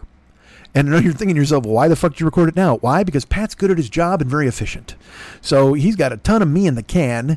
That didn't sound good at all. That, that sounded fucking awful. Pat's got a ton of me in the can. Oh, he won't sit down for weeks. Uh, but yeah, I, there's there's a show that's coming out in September. Do you remember? Uh, 21st night of September. The show is going to be me and Pat talking about Guns and Roses. That's right, Guns, Guns and Roses. Oh, uh, Use Your Illusions 1 and 2. That'll be out. Uh, if you subscribe now, you can actually, I think, listen to it uh, subscribe to Rock Solid's Patreon, but I, I can't tell you about that. Fuck that. I, give me money. Don't give Pat money, for fuck's sake. Uh, but if you give me money over there at patreon.com slash Mike40YOB, I'd appreciate it. Like our good friend Kingsley Dwyer from Australia. And there's only one thing to say about that. G'day, mate. G'day, mate. Uh, I actually have an Australia button. I know you're thinking to yourself, how the fuck did that happen? A listener of the show, Ruben, sent it to me, and I'll, I'll bang it occasionally when I'm on Twitch. What's Twitch, you ask? I'm glad you asked. But first, let me finish and tell you that Patreon exists. Go to patreon.com slash Mike40YOB and become a patron of this show. And uh, and just do it. Just please. I mean, I, I just, I had to eat counterfeit lamb chops tonight because a guy bought them for me. All right. Just, I, I just, I, I can't afford my own lamb chops. Here, here you want to hear, you want to hear guilt trip? My little brother texted me while I was eating with uh, our friend Fearful Jesuit, and he's like, "Hey man, you free?" And I took a picture of my lamb chops and my Lyonnaise potatoes.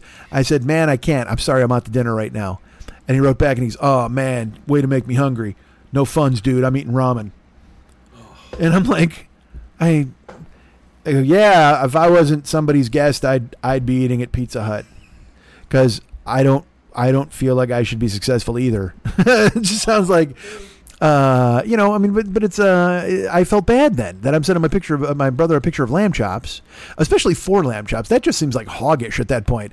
Hey, guess what? I have literally a pound and a half of Lyonnaise potatoes and four lamb chops. You ramen eating motherfucker. uh, which seems like I go I could have taken that tack, but instead I, I go the other way, and I feel miserable and bad for everything because why not? Um, but yeah, so I I, uh, I want you to support me on Patreon. It would be great. I'd, I'd call you the the best person besides Kingsley Dwyer. And, uh, you know, I have the channels, as I've mentioned. I've got twitch.tv slash the 40 year old boy, and I've got youtube.com slash the 40 year old boy. You can find me at youtube.com slash the 40 year old boy.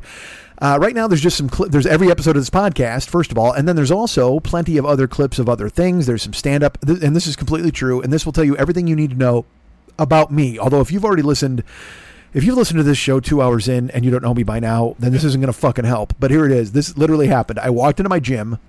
And uh, my buddy Mariano was there, and my buddy John's my trainer, and some other people. Brandon owns the gym, a few other people.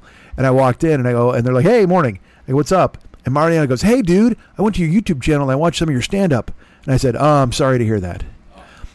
And and everybody fucking cracked up, and uh, and and then Brandon goes, "Did you say I'm sorry to hear that?" I go, "I did." And and then they laughed again, and I'm like.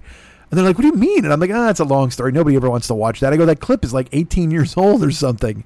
And uh, and Mariano goes, "Well, it was still fucking funny. I loved it." And I was like, "All right, well, that's good." Because and I will say this: it's good when that happens because it shows them that I'm not lying.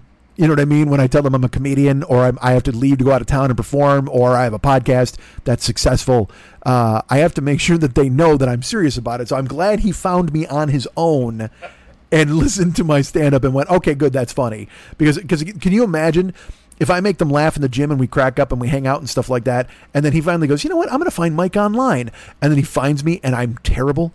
Like how awful would that be? That's like I. This is completely true. Like I have talked a bunch of yang on the show about eating pussy. Like I, you know, because I it's literally my favorite fucking thing in the world to do, and you don't care. And there are some people are like, eh, whatever the fuck. I don't give a fuck. It's my show. I talk about it, and uh, and God, I miss it. It's been a while.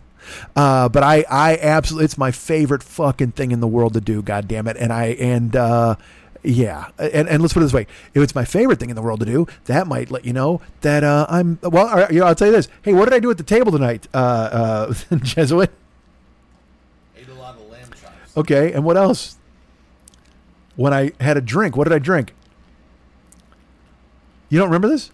I tied two cherry stems with my tongue Oh, today, yeah, sitting no, at the table. deeply disturbing. Yeah. Uh, I just we're just sitting there talking, and I just threw it in my fucking mouth, tied the cherry stem. Now look, that doesn't really mean a fucking thing. All right, we know this. Uh, there's a, it, it takes a lot more than that, but the, it's just a trick I learned. It's a bar trick, but it's fun to do. And then you pull it out, and it looks like a little little fucking uh, Mickey Mouse there. As it's all tied up in a knot with his little fucking Martian ear sticking out. And uh, Jesuit is like, oh man, that's like it's actually disturbing when you do it. like it I. He goes, you know, Sherilyn Fenn, yeah, hot. He goes, but you doing it, it's just kind of like, ee. So. Uh, I don't blame you, and I, I could see where you wouldn't be wooed by that. And like I said, it doesn't it doesn't indicate any sort of uh, talent other than the fact that you know a bar trick, certainly. Uh, but man, I uh, I I'm a fan of it, and I am on board with it, and it's my thing. And uh, I don't even remember what the fuck I was talking about. How did I get into this? Really, all you wanted to talk about was the fact that you could tie cherry. No, I, tr- I that came up while I was thinking about eating pussy, but I mean there was a reason. but there was a reason I was talking about eating pussy, and I cannot remember what the fuck it was. Uh, Musso and Frank's. No, but I said I, uh, uh, there was a was it a text or an insult or something like that. I just I just holy fuck I can't remember. That's the craziest thing in the world. All right, well I like to eat pussy. I got no I got no clar- clarification about that. Uh, you know that guy knows. He to. Oh no! It's, oh, you know what it was? It was in the context of comedy because I said, "What if I talked about you know being a comedian or a podcast and stuff like that?" And then they watched me and I was terrible. And this completely happened. I'm not going to go into it, but there was a girl uh, I went down on, uh, and it uh, you know touchdown. I mean, it was fine. Everything was great, and it because again, uh, I like my job. Is my point. And uh, you know, and then you know when your hair is getting yanked out of your fucking head, and then your their heels are digging into your fucking shoulders and your fucking trapezius muscles, and god damn it, there's nothing better.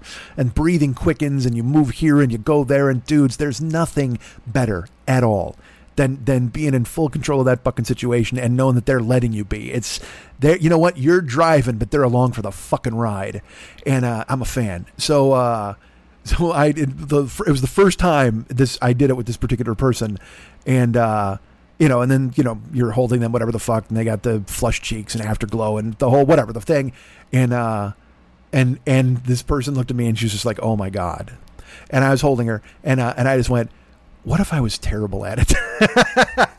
All the shit I talk about it, and then what if I went down and I was like, eh, eh, eh, alphabet, eh, eh, C, you know what I mean? Uh, uh, capital D. Uh, uh, hold on, I'm almost finished, ma'am. Uh, uh, oh gee, I oh that's oh that's a here's a big F, big F coming. fuck off, man. Jesus Christ, how terrible would that be? If all of a sudden, was against Ken, you can't talk all that shit and then just be awful because because what does the person do? The person's just got to find a way out, man. Like it's funny with all these hookup apps and shit like that. Like I, I've never been lucky enough to be a hookup guy. Maybe in my twenties, you know, I'd wind up with people and stuff like that. There'd be some one night stands and shit like that. But I'm never attractive enough or or appealing enough to be a hookup guy. I just I just don't have the fucking equipment needed. You know what I mean? Uh, and and. And I can't imagine what it would be like if you hooked up with somebody and the sex was fucking awful. And then you're like, all right, well, I, what do we do here? Do we get breakfast? Like, what the fuck happens? do I make toast for this person as we callous, callously stare at each other in disappointment? I couldn't even think about it. You know, I, I don't look. And, and also, if somebody, like, if it was a terrible fuck and the whole night was a bust, and then they wanted to go eat lunch or something, I'd be like, look, man, I didn't even have good fun fucking you. I don't want to eat a three bean salad with you. That just sounds atrocious, man. Uh, but but I don't know. I mean, I guess you're supposed to make that effort the next day. And and look, when you first hook up with somebody, it's always sometimes you zig when you're supposed to zag, and you you got it takes a while till you learn everybody's rhythm and shit like that. Which is another reason why to me one night stands never really made a lot of sense. I mean, it did when I was alone on the fucking road and doing shit like that. Uh, and also you can't get you can't fuck up head. Um, well, I mean, I, I can't, but I mean, other people possibly could. But like I, but the rest of the time, man, if you if you wind up, you, you, know, you fuck somebody and you pull your dick out and you come all over their thigh before anything happens, you're just like, oh man, what's gonna happen? This is fucking terrible. And then, what do you do then? You cuddle and sleep? I don't, I don't even know, man. I just and I've look, I've had my share of awkward experiences. Why let? Here's one now. No,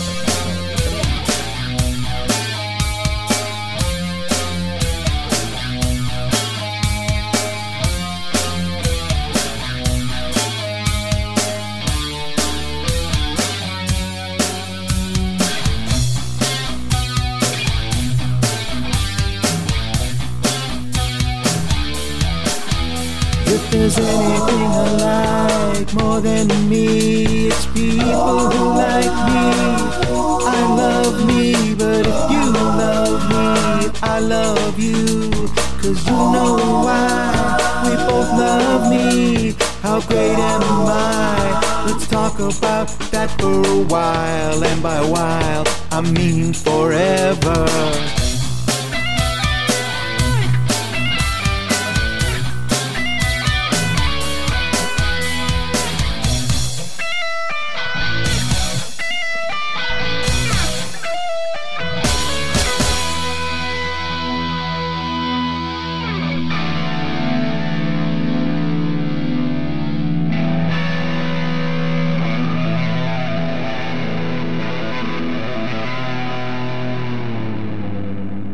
Podcast. Podcast.